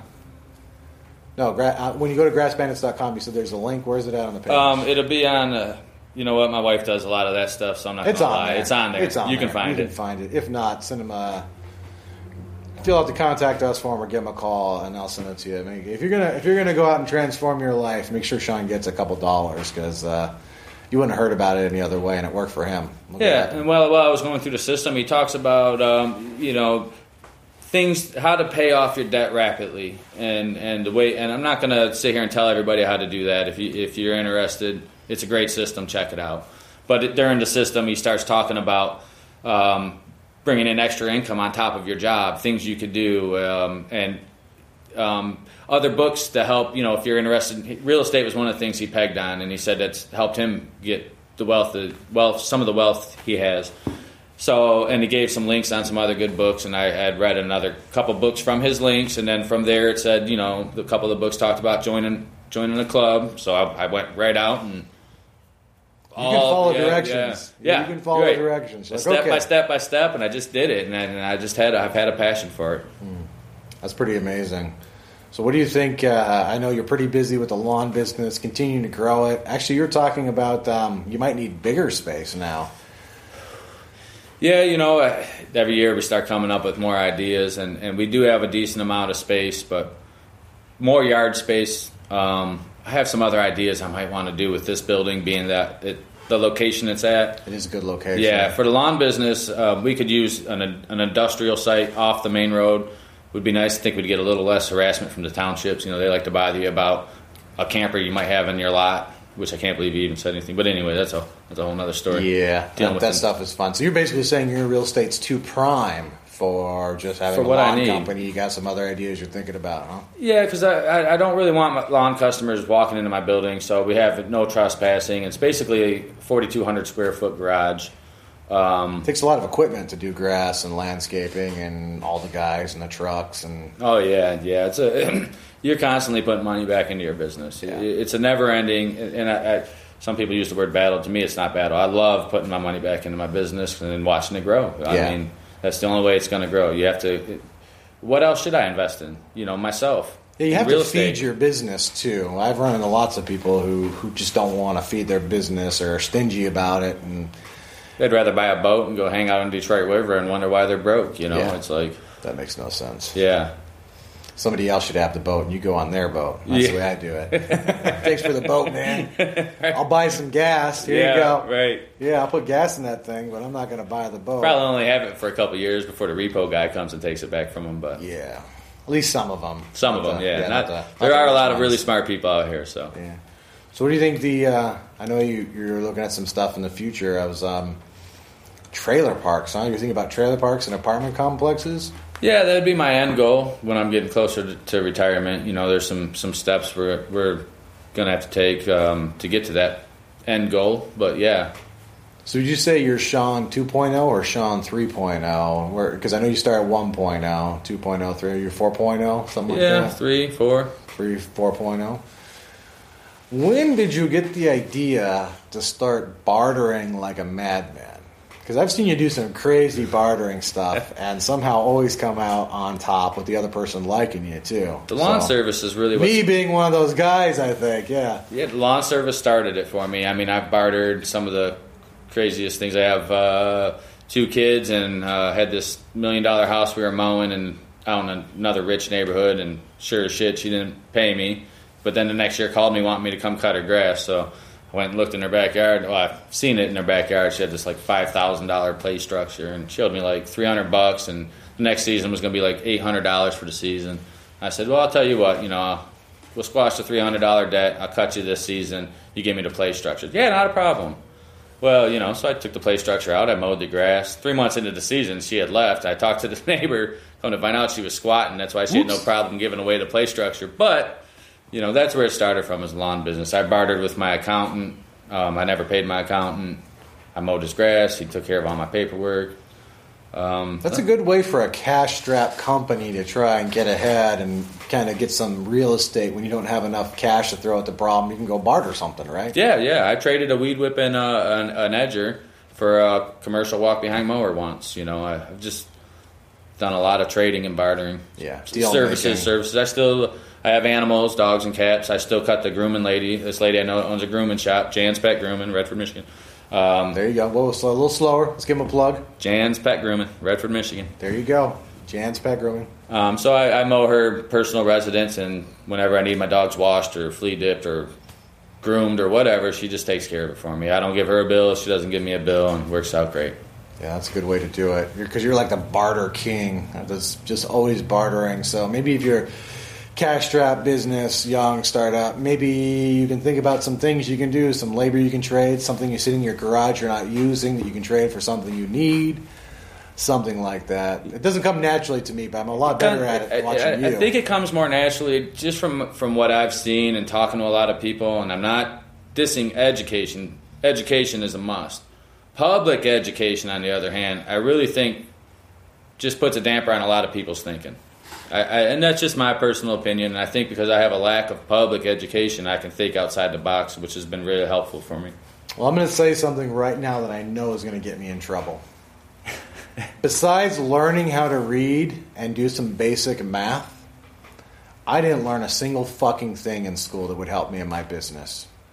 I've tried. I've tried to think of not even the trigonometry. Now, I was an engineer for a little while and that helped then, but not actually in the business world. I wasn't a businessman, I was an engineer.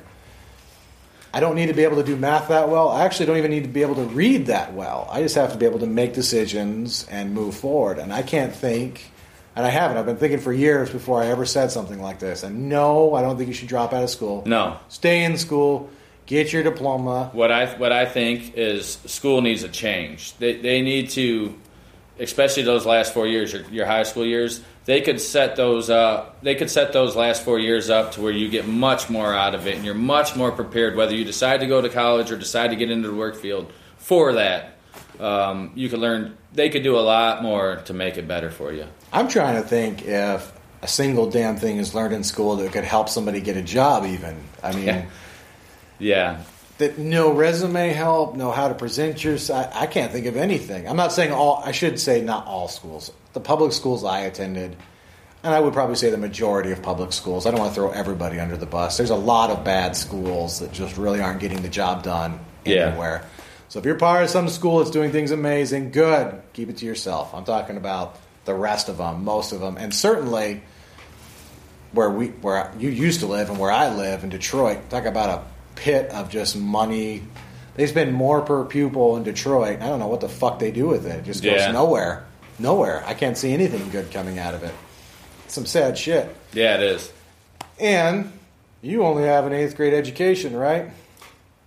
Probably a little less. I was in halfway less. halfway through third grade. Yeah. They said, "Hey, you're hyper. You're LD." So they stuck me in this LD class, and all you have to do in LD is show up and you pass. Jesus. So what a bunch of fucking idiots. yeah, Well, I don't know what you're. You're sitting at home. I don't know what your excuse is. Uh, get out and do it. You don't even need an eighth grade education, folks. Uh, don't drop out of school, though. I don't want people to take this the wrong way. Things may come to those who wait, but only the things left by those who hustle. The show quote Abraham Lincoln. You, sir, hustle. Where do you get your sense of urgency? You're one of the few people I know. You have an extremely high sense of urgency. You want to get things done all the time. How did you develop that? Or were you born with it? Or I, I, I you know, I, I like to thank uh, a lot of that to my uncles and my grandpa. My dad was in prison my life that I could remember, and when I was 12, he got out of prison, and about a few months later, got hit by a car on the freeway and died. So I didn't have a dad around to teach me much, but my grandparents and um, my uncles they taught me taught me a lot about just being a good person, doing the right things, and uh, good work ethic. You know, I just uh, just always had a good hard work ethic. Maybe not having much. You know, walking around, walking in elementary school with my shoes flapping, falling apart, getting made fun of. You know, you just, you know, one day you just say enough's enough, and a little chip on your shoulder? yeah, yeah, you know, 'Cause you go- are a hustling dude, man. I, I, I think this is the longest I've ever seen you sit in your life, right here. it's hard. Yeah, Yeah, but you're probably having a hard time. I've known you for four years, five years. I think yeah, about How five long? years now. Five years? Five. Yeah, I've never seen you sit been a this long. Yeah, you're always hustling. It's always something to be done. Yeah. If, if, Hard work is an amazing equalizer. I will tell you that's really where you want where the metal meets the meat, is where the hard work meets the street. You know, and Yeah, and, I, and you know, and I've worked with some good people along the way. A couple good foremen that's taught me and gave me some good some good advice. You know, the one guy, uh, the last company I worked at, my foreman, he was he was great. His name is Dave. Don't remember his last name, but he's a good guy. And uh, when I was first getting working, uh, you know, started working, you know, I'd run out of work to do, so I find myself like most people do, trying to stand around. And he, you know, he just says, "Hey, look, there's always there's always something to be do. Look around. There's something needs swept. You know, find something to do and do it. So you you just get busy doing it. And the same old guy also told me uh, when I had mentioned to him about getting ready to, to transfer jobs that I was going to be quitting them. It bummed me out because he was a really good foreman. He said, "Hey, you should always be looking for. You should always be looking because you never know when a better opportunity is going to come your way. Whether it's going to be making that decision to jump in and, and start something for yourself or just a, a better job opportunity. You should always be looking. Don't settle and get comfortable. You should always be looking. that's really good advice. In fact, if you're not, you should listen to that advice, folks. I wish I would have listened to it earlier. What what about trailer parks? I'm curious about this. I've only known a few people do the trailer park thing. Uh, what about trailer parks uh, is appealing to you? I'm interested in this because I don't know. Maybe I haven't looked at it the right way. You know, when I when I look at trailer parks, they're looking at lot rents that you bring in, and and most of the trailer parks you sell the trailer to whoever's going to be living in it. You don't have to worry about fixing nothing in the trailer. You don't have to deal with no phone calls about nothing. Um, I see where this is going. Okay. Yeah, yeah. So so you, you get lot rent. Other than that, your maintenance is uh, some common areas with the grass and the roadways. Um, so it just takes it's it seems appeasing to me because it takes away a lot of the uh, my toilet's plugged calls. It's it's your toilet. Figure it out. You know. Yeah, it's your toilet. Figure it out. yeah, it's your it's your trailer. so know? low maintenance basically uh, is what's so appealing about getting into trailer parks. Yeah, you, you know you might need a. Um, you, you, know, you have a manager in place, um, maybe a grounds crew. If you have a big enough place to need a, a week round grounds crew, or you hire you're already thinking big. You're like, man, I might have a place that's big enough. I need to hire a grounds crew. Yeah, you, you, you know, you, they are some pretty big places out there or if not, I'll just send my crew over there. So you do happen to know some people who do some lawn care. Yeah, yeah. You're in the business. I understand the apartment thing. I was just curious about the.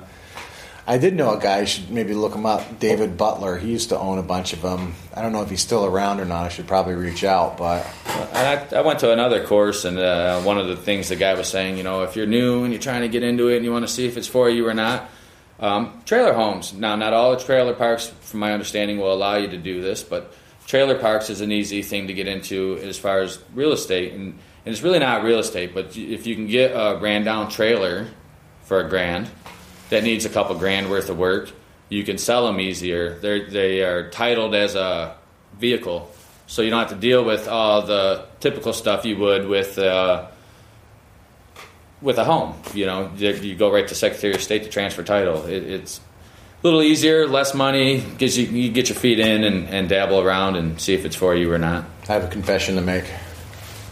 I have done two trailer deals.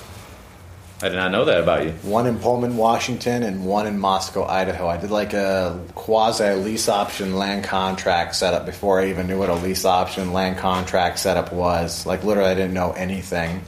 One worked out, one didn't, but um, that was right in the very beginning. I didn't have no clue what I was doing, and basically anybody who was motivated got my attention. Anybody return a phone call, I was just dialing, going through the classifieds, all that stuff. One was a guy I knew, and one was a referral from another wholesale I did.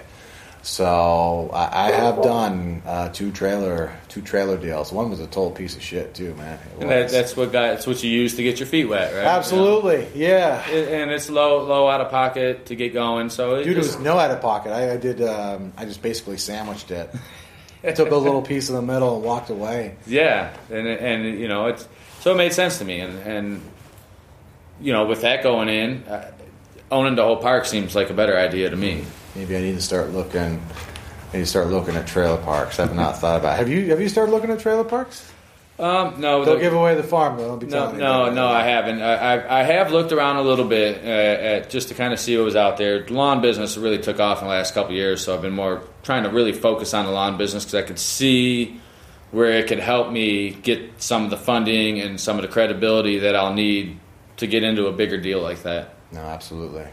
I mean, and if you look out there, you got plans. Yeah, and when you when you're looking around as I did, you'll see that trailer parks are for sale by seller on seller financing too. Everything's for sale on seller financing. Everything's for sale. Everything's for sale.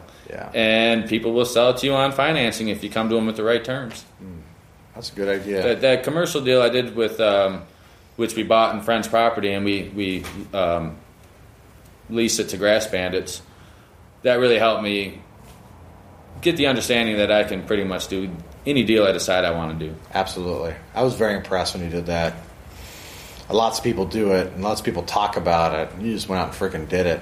yeah, that's one of the things I like about you. If you just get started. That's I think that's some of the best advice ever. Just get started. Don't be stupid. And invest a lot of money or something. But just get started. Just Take get started. one small step to doing it, and that's uh, it, it's it, it's not for everybody. You know, I, I, try to give advice to people, and and what I've learned about giving advice is don't waste too much time giving advice unless somebody's actually coming to you and showing you that they're doing it because they will eat up a lot of your time and then do nothing with it. I learned that the hard way too. Yeah, yeah. Um, and then you just get really frustrated because you're like, I'm telling you what to do, and you know, I'm giving you all this advice, and you see I'm doing it, but don't waste too much time giving people advice unless they're they really want it. It's nice to give advice back to, especially when you get to the point in your career where you've made it and you're doing good. because I've gotten a lot of advice from a lot of good people along the way. So I like giving it back as much as I can, Yeah. and that's what helped me get acquire some of the companies is just me giving advice to them. Yeah, you're smart about it though. I should have been more smart. Pretty much you and Ian Watts are the only people who've made it through my mesh of steel since I uh, I brought it down and quit wasting all my time with these ass clowns. It's not that I don't care. It's just you can't invest time in somebody and not get a return on it, or you never get a return on yourself too. Yeah, yeah.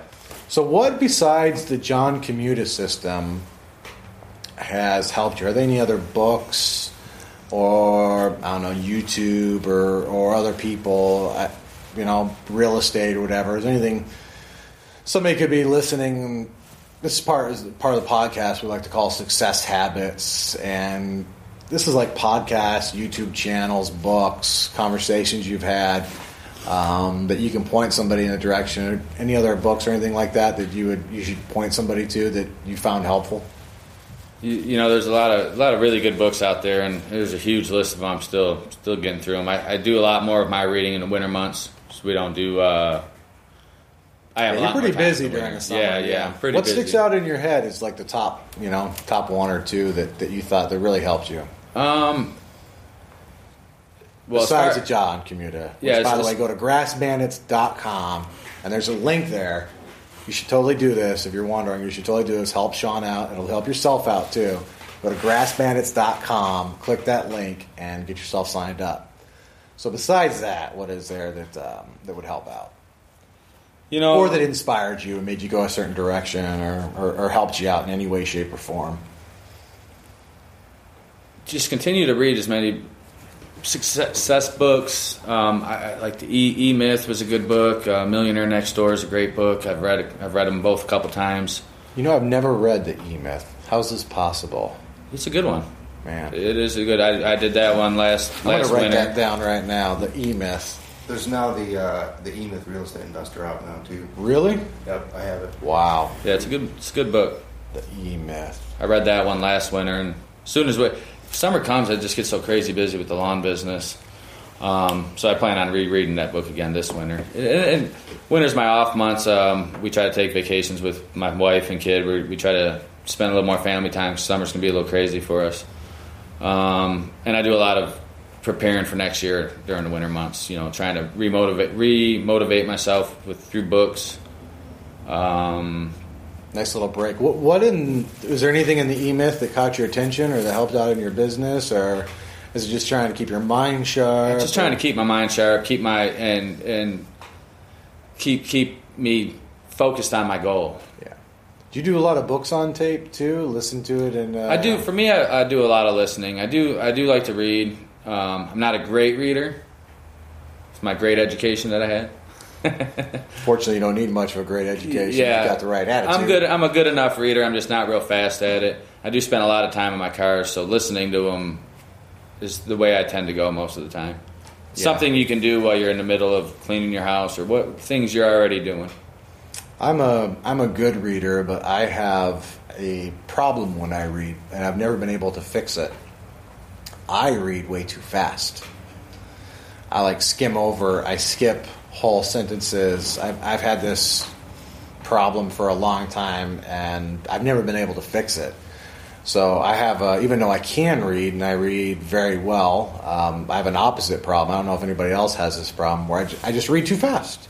What I have to do is multiple reading. So what I tend to do is read it, listen to it, read it, listen to it. And instead of trying to, I could never teach myself actually how to read correctly. I just throw volume at it and just do it multiple times. And Yeah. just beat it into my head. I like the reading and the listening. If you Yeah. can read the book and listen to the same book, because when you're listening to it, you might you might hear it in a different way than the way you read it, or you might catch something a little different. It might make a little more sense, and then, like you said, maybe read it again. Um, when, when I'm reading, uh, um, I'll read through, and if it's a paragraph that caught my interest instantly, I'll go right back and read the paragraph over again just to make sure. Dude, I'm- I can't do that. Yeah, and then move on. Man, in fact, if you're listening and you, I don't know if this is a common problem or not, but if there's a way where I don't know, you can teach somebody how to slow down their reading or something. Or, I don't know. I don't know what it is. I tend to just read too fast. I skip over words, sentences, and I just have to read and reread. It's really a problem I have. That's why I love audiobooks and MP3s and Yeah, because then I could just listen and just beat it in my head and with repetition, you know. So anything. So you like the John Commuta, the E Myth, and Rich Dad Poor Dad. Um, Of course, you know, that's a classic, yeah. classic. I've, I've read a bunch of his material. I bought the uh, um, Rat Race for Kids board game. Try to start teaching your kids. Teach kids young. that was going to be my next question, man. What? Obviously, you did not get the foundation for success in life, be it financial or family, from your immediate family, Yeah, no, no. Yeah. I learned how to work hard, which is a good thing. which is a good thing. That's not a bad thing, you know. And uh, we're not trying to beat anybody up. And they had a rough start too, and they went their own direction. But what are you doing differently with your job? I mean, they see you starting this business. They see Yep. you doing this real estate stuff. But you talk about it. I talk about it with um, my more my son than my daughter. My daughter's six, so She's real she, young. she's real young. But we still do we start young because we started with my son young. He's twelve now, and he's got business ideas.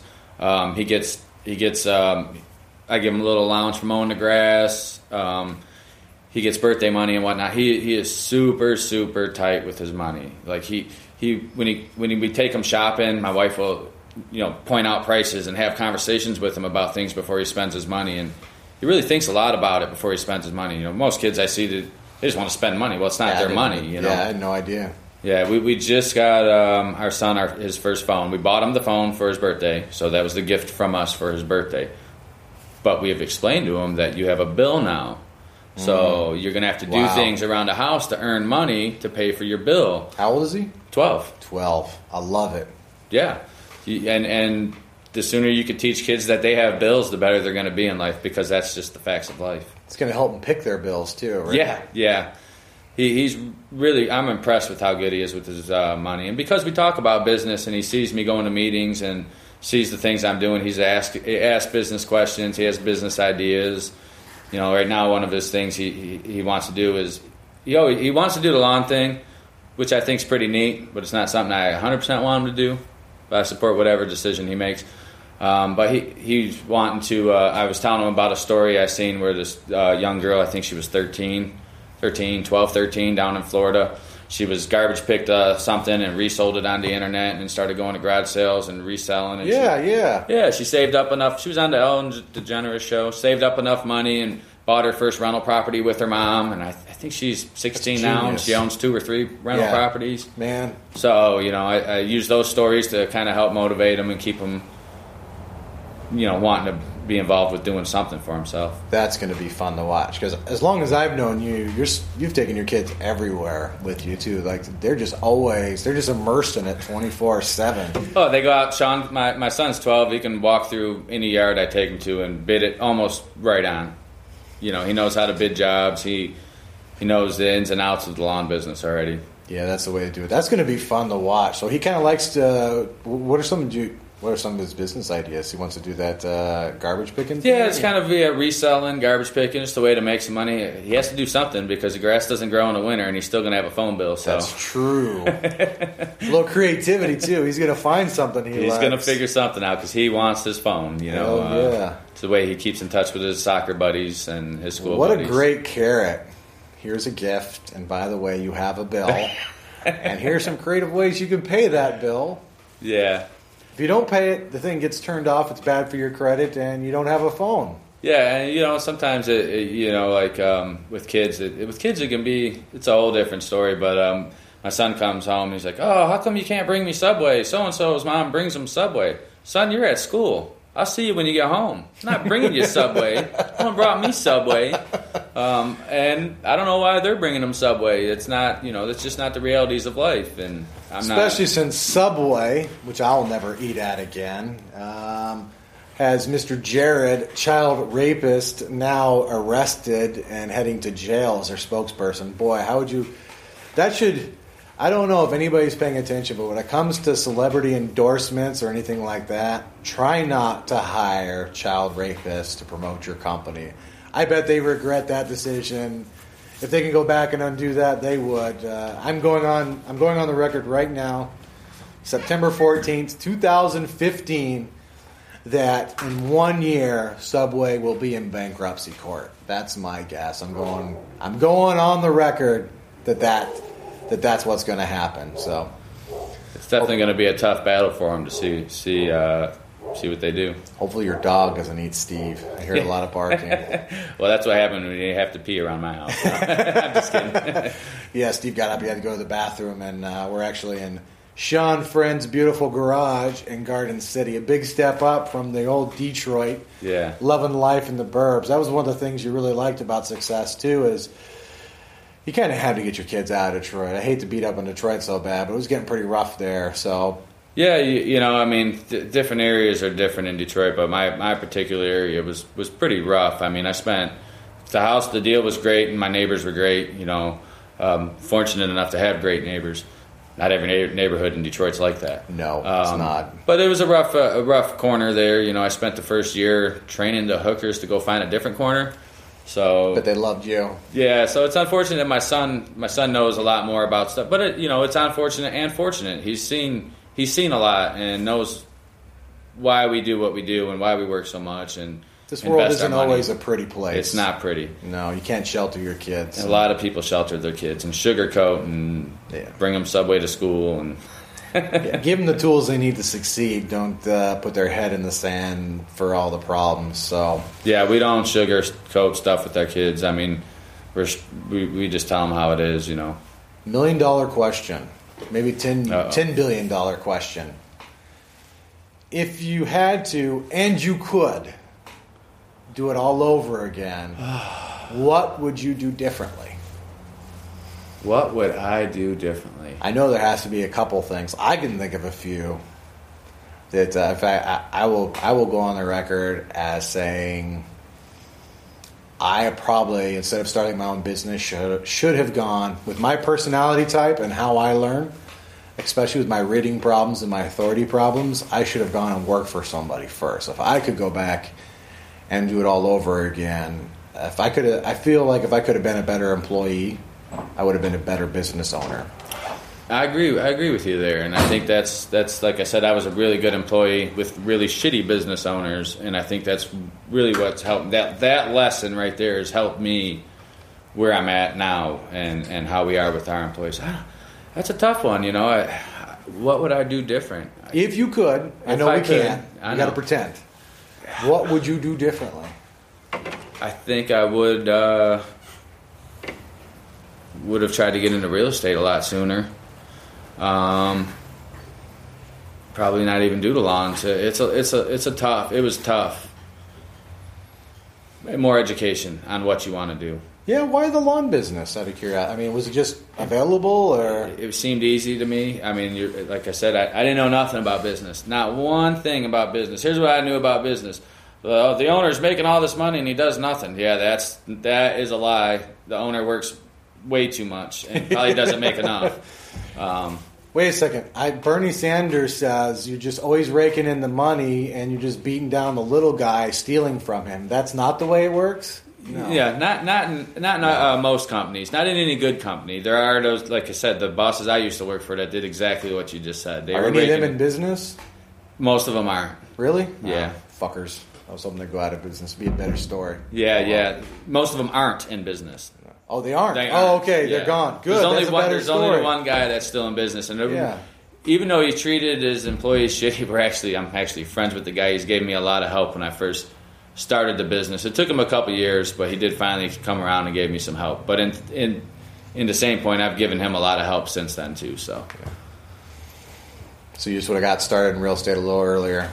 Well, you're heading it off at the pass too with your kids, so that's uh, that's a that's a good way to go. That's man. So here, show quote. I'm going to keep beating this into the ground. things may come to those who wait, but only the things left by those who hustle. How do you do your business planning? Do you plan? Do you look at you, is it at the beginning of the year and the end of the year? Do you do it quarterly? Do you set goals? Uh, uh, how do you operate grassbandits.com? you know, I went to a little one day little class, and it was about setting a business plan and this and that. And the guy's very smart, very successful business guy that that had had the class. Who is that? Um, Tom Nordane. Tom Nardone. That's Yep. right. Um, so I'm just not smart in that aspect of, of that whole planning. You and me both, dude. Yeah, You that, and it's just both. not for me. Um, I have a different approach that works on selling my wife, anyways, to go with my, my ventures and my ideas. Um, you know, we, we built the first crew up, and I think we had like 120 accounts, and I'm like, well, hey, this is simple math. If we start another, this crew is covering all the expenses that we've acquired. If we start another crew, we have a little startup expenses on that, but we're gonna make more money, and so on and so on. You know, because the first crew is already covering, but then you start second crew and you spread the expenses out over two crews. There's a little more profit, you know. So Sounds like we went to the same school of planning, yeah, which is just fucking start it and just get going. do it. Yeah, Yeah, You, you know, which you is not it- the best way to do it. There, there's a lot to be said for planning. I've lost know? a lot. Uh, Yeah. know, I, education. I, I, I've educated myself in losing. You know, um, That's an expensive way to learn. Too. expensive way to learn. I guess college is a pretty expensive way to learn too, and there's still no guarantee that it's going to give you what you want at the end of it. Yeah, your fifty thousand dollar pottery lesson. Yeah, So you know, it's it's there's no one way for learning or planning that's going to work for everybody because everybody's different, has their own different ways of thinking and learning. What do you what what planning things do you do differently than when you started? Let me ask it like that because it must have changed, right? Because otherwise, if it hadn't changed, you probably wouldn't be as big as you are now, right? Yeah, I mean, um, Not to put you on the spot. What Yeah. do you and your wife do differently now, planning wise, than you did in the beginning? you know, they say write your goals down and write this down, and it's something we still don't do on a regular basis is writing our goals down and looking at them on a regular basis, and it and I and I can see how it's very um, helpful in your and getting to your plans and getting to your goals. Dude, I would totally do that. It's worth it. I just started doing it in the last year. Actually, Steve got me to do it. Um, it's hard to do because you got you got to think about it and write it down. But it, it has helped me a lot. I got a whiteboard. I wrote down what I want on it, and I write down what my goals are on it. And um, I have to tend. I tend to have to focus on a day by day basis for whatever reason. Anything longer than a week and it just slips my mind. So any goal I have, I have to break down into something I could do every day. Otherwise, I tend to get frustrated and lost because I just want it. You know, it's just, I just want it, and how do I get it? And I just, for me, that's very frustrating. Like it's right there. I'm just gonna go get it. And a lot of things you can't do in a day, or a week, or a year, sometimes a decade. Yeah, we, we- we've we've getting we're getting a little better doing those things. My number one goal is to make sure I, I stay with my wife for the rest of my life. She's the my best friend. She's my best business partner I could ever ask for. I've known her her whole life. I've known her mom five years longer than her. Um, I love Alisha too. yeah, she she she's my best friend. So I, I wouldn't I wouldn't be able to do any of this without her. I mean, We should have had her on. yeah. Unfortunately, one of us has to work. Well, so. yeah, it's not. It's this thing. The show st- still has to continue. There's kids. There's office uh, work. Uh, yeah, she's phones got ringing. Yeah, dance class today with my daughter. So she's Cruise busy. out. How many crews you up to now? We have four two man crews, and I've tried two man crews, three man crews, four man crews, and for me, I found in the lawn industry, what's more productive is two man crews because there's only two guys out there, and you can't. You're not going to have a guy slacking off because this guy is not going to carry that guy, and if he does, it's only going to be for a couple of days, and we're going to get rid of him and find someone else. Ooh, that's good. When you have a third guy, it's easy for one of them to maybe hide in a bush for an extra ten minutes and do nothing while the other two are working. I'm not So- paying for you to hide, son. Yeah, Two no. man crews. For us, it works good. Now, now what we do is we do have some larger properties. Um, I have three lawn crews and one landscape crew. Each crew is two men. So when we have larger properties, I'll send all three crews to one large property so they can get it done quicker and get onto their smaller properties. You just team them up. No third man. The third man's dead weight, basically, right? It seems to be that way from from my experience, and and the company I used to work for, he runs like five or six guys on one crew. It's almost guaranteed that someone's napping in a bush somewhere during the day. Yeah, I can't stand that. I will say I never did that. I couldn't. I, I figured if I wasn't working for my employer and I was getting paid, that I was stealing. Yeah, I was And I knew enough not to steal. I was pretty dumb and pretty green, but at least I knew enough not to steal. I didn't have to make this stealing mistake. Yeah, no, and it, and it is stealing. It doesn't matter how you look at it. It is. It you is know, you get paid to do a job, and you should go there and do your job to the No. best of your ability. No and, stealing. and you know, some people, some owners will put up with a lot more than they should. You Or they might not know. and that's just it too. Yeah. If you're not tracking that stuff, what what tracking do you use in your business? I, certainly, there's something you have to track, right? You know, I don't track my guys. I don't follow them around. I don't, you know, if I happen to be driving down the street and I see them, I stop, see how their day's going, things like that. Um, No, I mean like tracking numbers wise. Do you do you do you uh, is there a certain number of lawns they have to cut per hour and you track it or, or, or, or how does that work in a lawn business? You have to be tracking something that's to make that's sure you're profitable. something Jesse did a lot more of is that tracking. I kind of cut some of that out.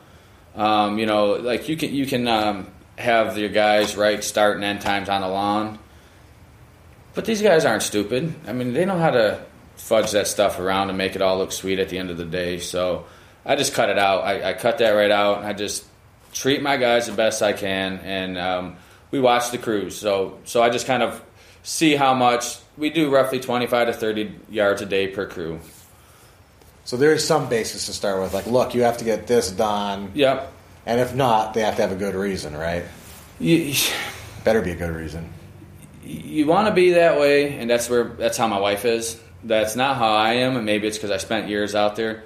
And it, and it usually always is a good reason. Tire blew out, you know, traffic jam, Something. something. Yeah. Yeah. window got broke, so they had to stop and clean the window. I mean, stuff happens.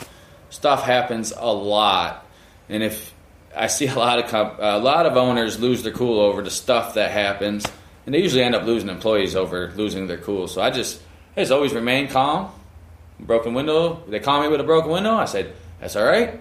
Shit happens." I drive out there. I ensure the customer we're going to take care of it, and I take care of it, and we move on. Um,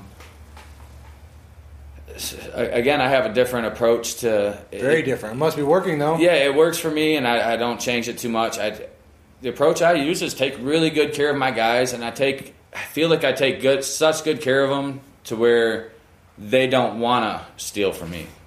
And they want to work hard and they want to keep their job. Yeah, they'll go out, they'll mow a yard next door, and you won't hear of this from probably any other lawn company. So they'll mow my, my, my lawn that I set up for them to mow, and the neighbor might come out. And they don't do it too often, that I know of, anyways. Maybe they do, maybe they don't. Um, they'll come back the next day and they, there's money in their clipboard. I'm like, oh, where's this from? Oh, the neighbor came out and we gave him a one time cut. Oh, great. And I usually could give them half the money back. Damn. It pays to make Shawn money, basically, is what you're telling him. You right? gotta you gotta take good care of your guys. I, You I had- appreciate any extra business that they uh, that they bring you, right? Yeah, I mean, I had a guy last week. He hurt his back. I picked him up, took him home. I said, "You know, what do you want to do?" He says, "I want to do whatever's going to be best for you." I said, "I want to do whatever's going to be best for your back." Uh, you can go to the clinic and use the workman's comp. If you feel like a chiropractor is going to help you, you can go there. He said, "Well, yeah, I'll go ahead and do that." I hand him a couple hundred bucks. Here you go. The first, you know, visit's going to be expensive. You got some follow up visits, and I, I gave him the money to cover his. I took care of him. Yeah.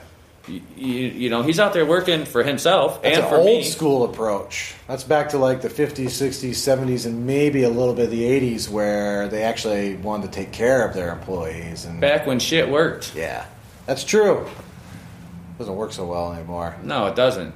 It doesn't. So you're you're more of if I take really good care of my employees, they'll take care of me, and then you just make sure that they're not taking advantage of you, basically. Yeah, you know, and I, I, I see them every morning. I go to the shop and I meet them. Um, to, you know, go over the routes, go over. Stay in front of them. Yeah, anything that might be uh, wrong, we talk about whatever. Point out how skinny your kid looks. Yeah. That's a joke. It's not a very good one, but that's a joke. His kids are not skinny or anything like that. well fed, well fed. Yeah, uh, that's Um, it's a bad joke. So we just um, we just try really hard to, uh, but you know, you have to. In doing that, you still have to make sure you have the right person.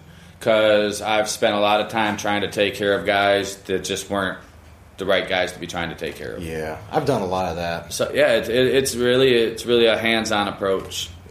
Um, and there's no one good answer I could give anybody you know that that's going to work for them. I haven't figured it out. I, I, I don't venture. I just not. I just don't do it. I'm not an employee kind of guy. I Yeah. suck at it.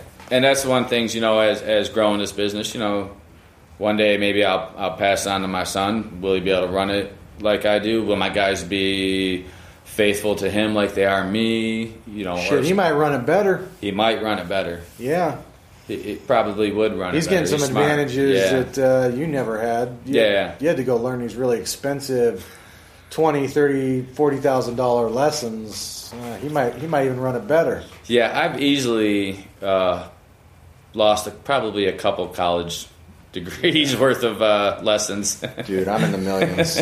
Sometimes I get fucking depressed thinking about it. You know, I just try to remember. There's nothing you can do about yesterday. There's only something you can do today. You're going to learn one way or another, and it's going to cost you one way or another. You just have to, and, and there's no one way that's right for any one person. No, I don't think there is one way. It, do you have a particular way you organize your day? Um, do you tackle certain things at the beginning of the day, certain things in the middle, of the end, or are you just all over?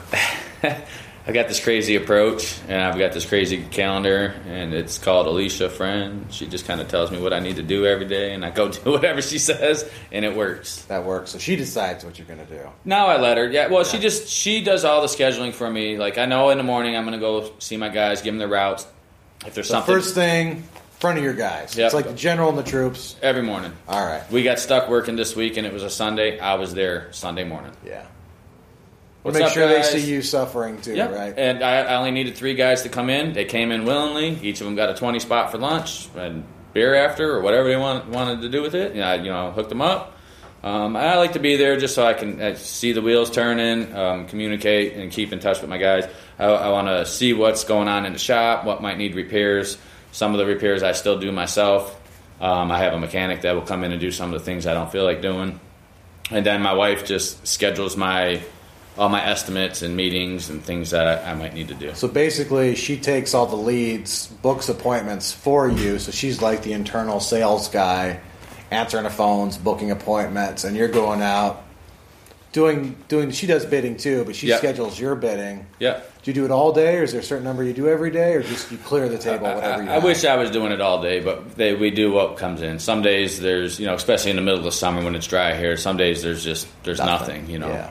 I might drive to the shop, get my guys going, um, come home and just hang out with my wife the rest of the day and do whatever needs to be done. office you know. work, boring shit like that. Yeah, yeah, and like you know, before crews out, you get you get a decent amount of calls here and there with the broken windows I was talking about, or hey, this broke. What do you want me to do? How do you want me to handle it? You know, I'm like, hey, go grab this equipment, or go up and grab this belt, or hold tight. I'll be there with this, or Yeah, in the service industry, there always something seems to be going wrong, either with the people or the equipment. right? yeah. So I'm, I'm like the general uh, qu- qu- quality control. I keep the customers happy when there is a problem. I keep my guys going. You know, whenever something's breaking, problem solver. I have to think. I have to think fast.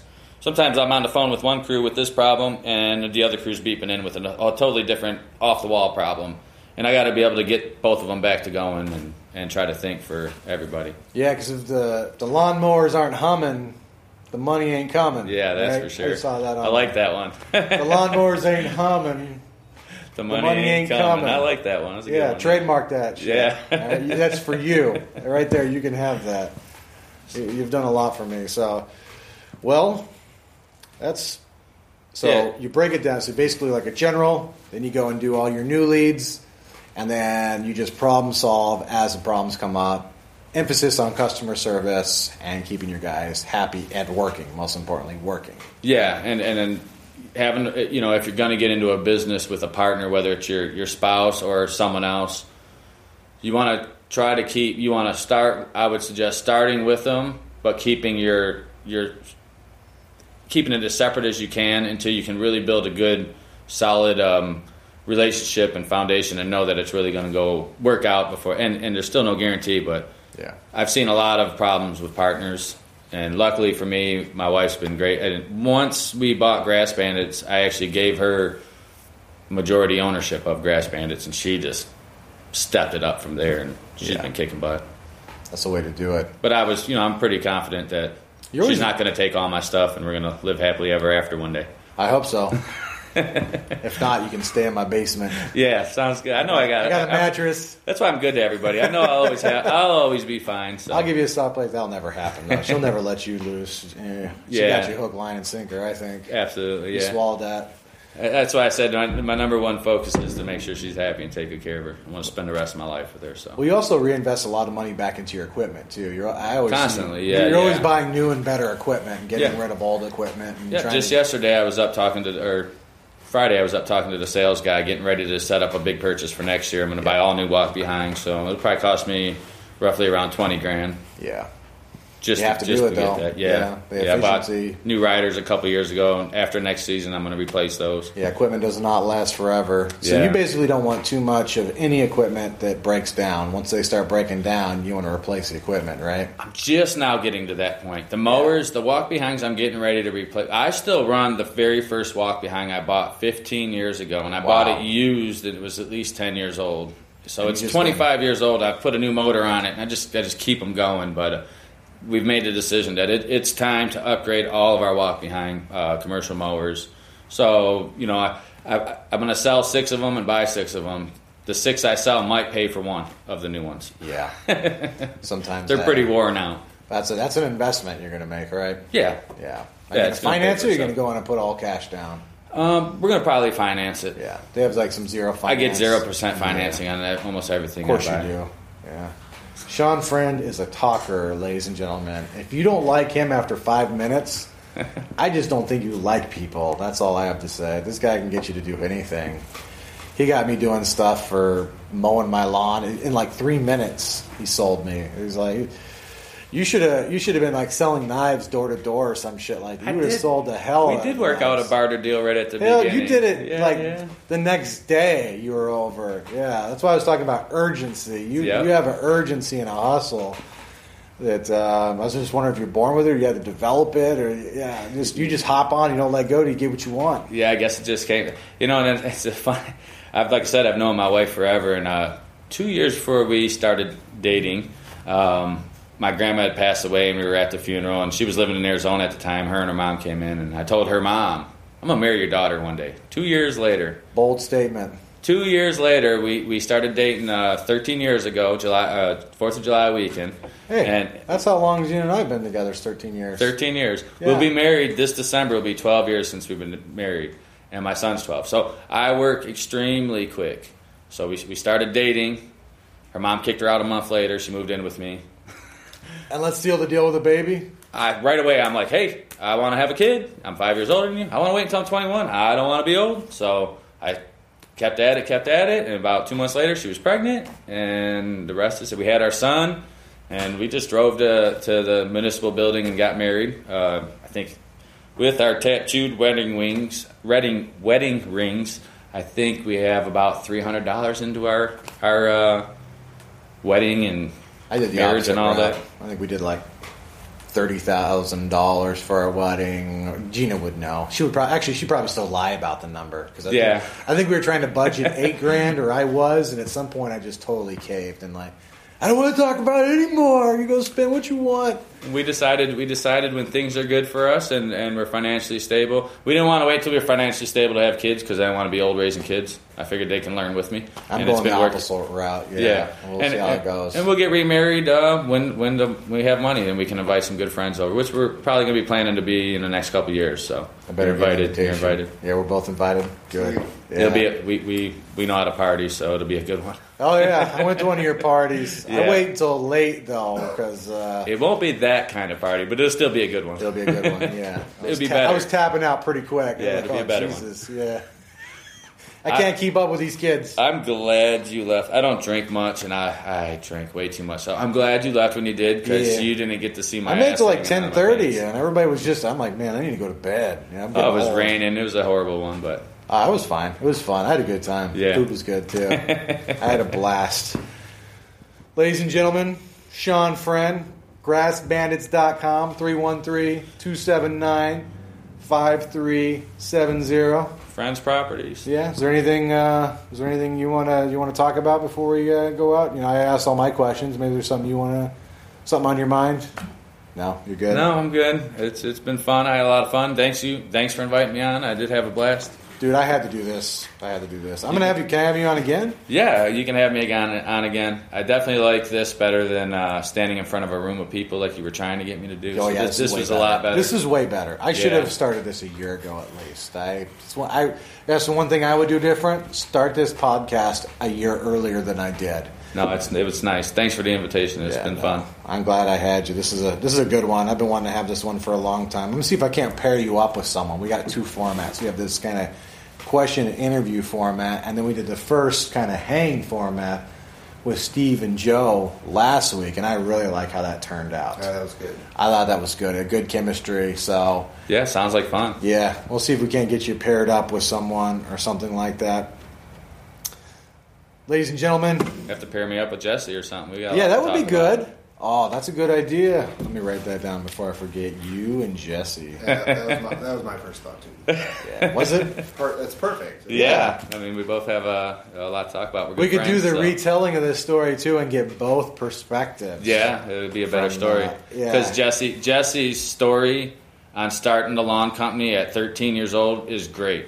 13, he started this company and sold it to me for made my 13 to 14, and he sold it to me 50 grand when he was 24. Yeah. And Ladies and gentlemen, killing it.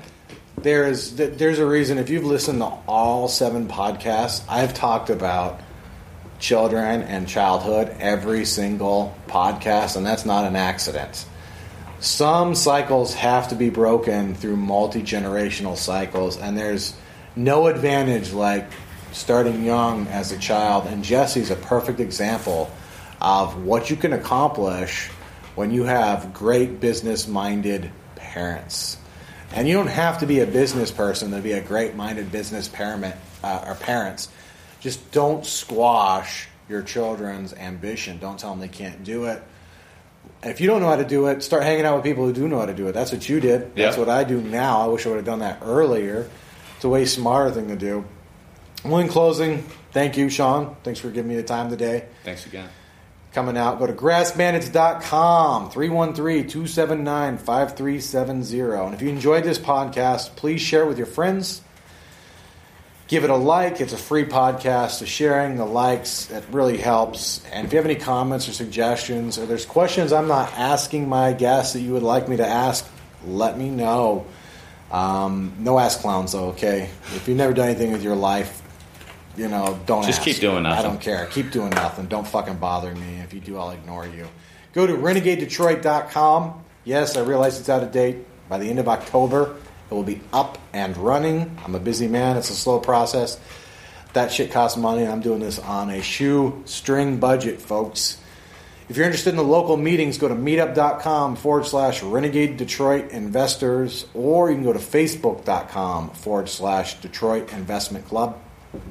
Also, if you want to follow me, you can go to Twitter at Jeremy Burgess. I'll put all this in the show notes too. And if you prefer to watch this and stream it uh, from YouTube, go to youtube.com forward slash user slash forward slash Detroit wholesalers. And actually, I want to take a, before I wrap this podcast up, I just want to take a quick moment. I found out this morning that my first employee, I don't know if you remember her. Do you remember Lynn Bellair? Yeah. Yeah, I found Yeah. out this morning she died. Are you kidding me? No, her husband um, called Oh, wow. one of our other employees, and I, apparently it's natural causes. I don't know Wow. everything about it, but I do want to say I'm going to dedicate this podcast to her. She's my first employee. Also, one of the ways I found out I shouldn't be hiring employees, at least not this at that point or even this point in my life. But she was great. She worked really hard. She was an incredibly hard worker. She was very reliable, very dependable. And at the end, when the shit was hitting the fan on our second business, she was she encouraged me a lot. She was very positive, and actually, we owed her money for like six months afterwards. We couldn't afford her, and we had to pay her on a payment plan to get her last month's paycheck paid. And she she was really cool about that. I just her name was Lynn Bellair. Other than you, she was one of the first people I met at that first meeting, and she was super nice, super helpful, super friendly Always to me. positive. She didn't even know me, and she was yeah positive. She said, you know, she was Very super nice. encouraging. She was a great employee, and I just want to say, hey, she's going to be missed. Yes. And as I wrap up this podcast, I do want to take a moment to encourage you to take the steps you need to become financially independent. I don't know what those are, but I do know there are a lot of distractions, mistakes, poisonous people, bad habits, maybe even a bad childhood. That's no excuse. It's no excuse, Do folks. something. I don't care if you're 15 and you're listening to this, or you're 55 or 65 when you're listening to this. it's never too late. It's not Do too late to start. Stick with it. Don't give up.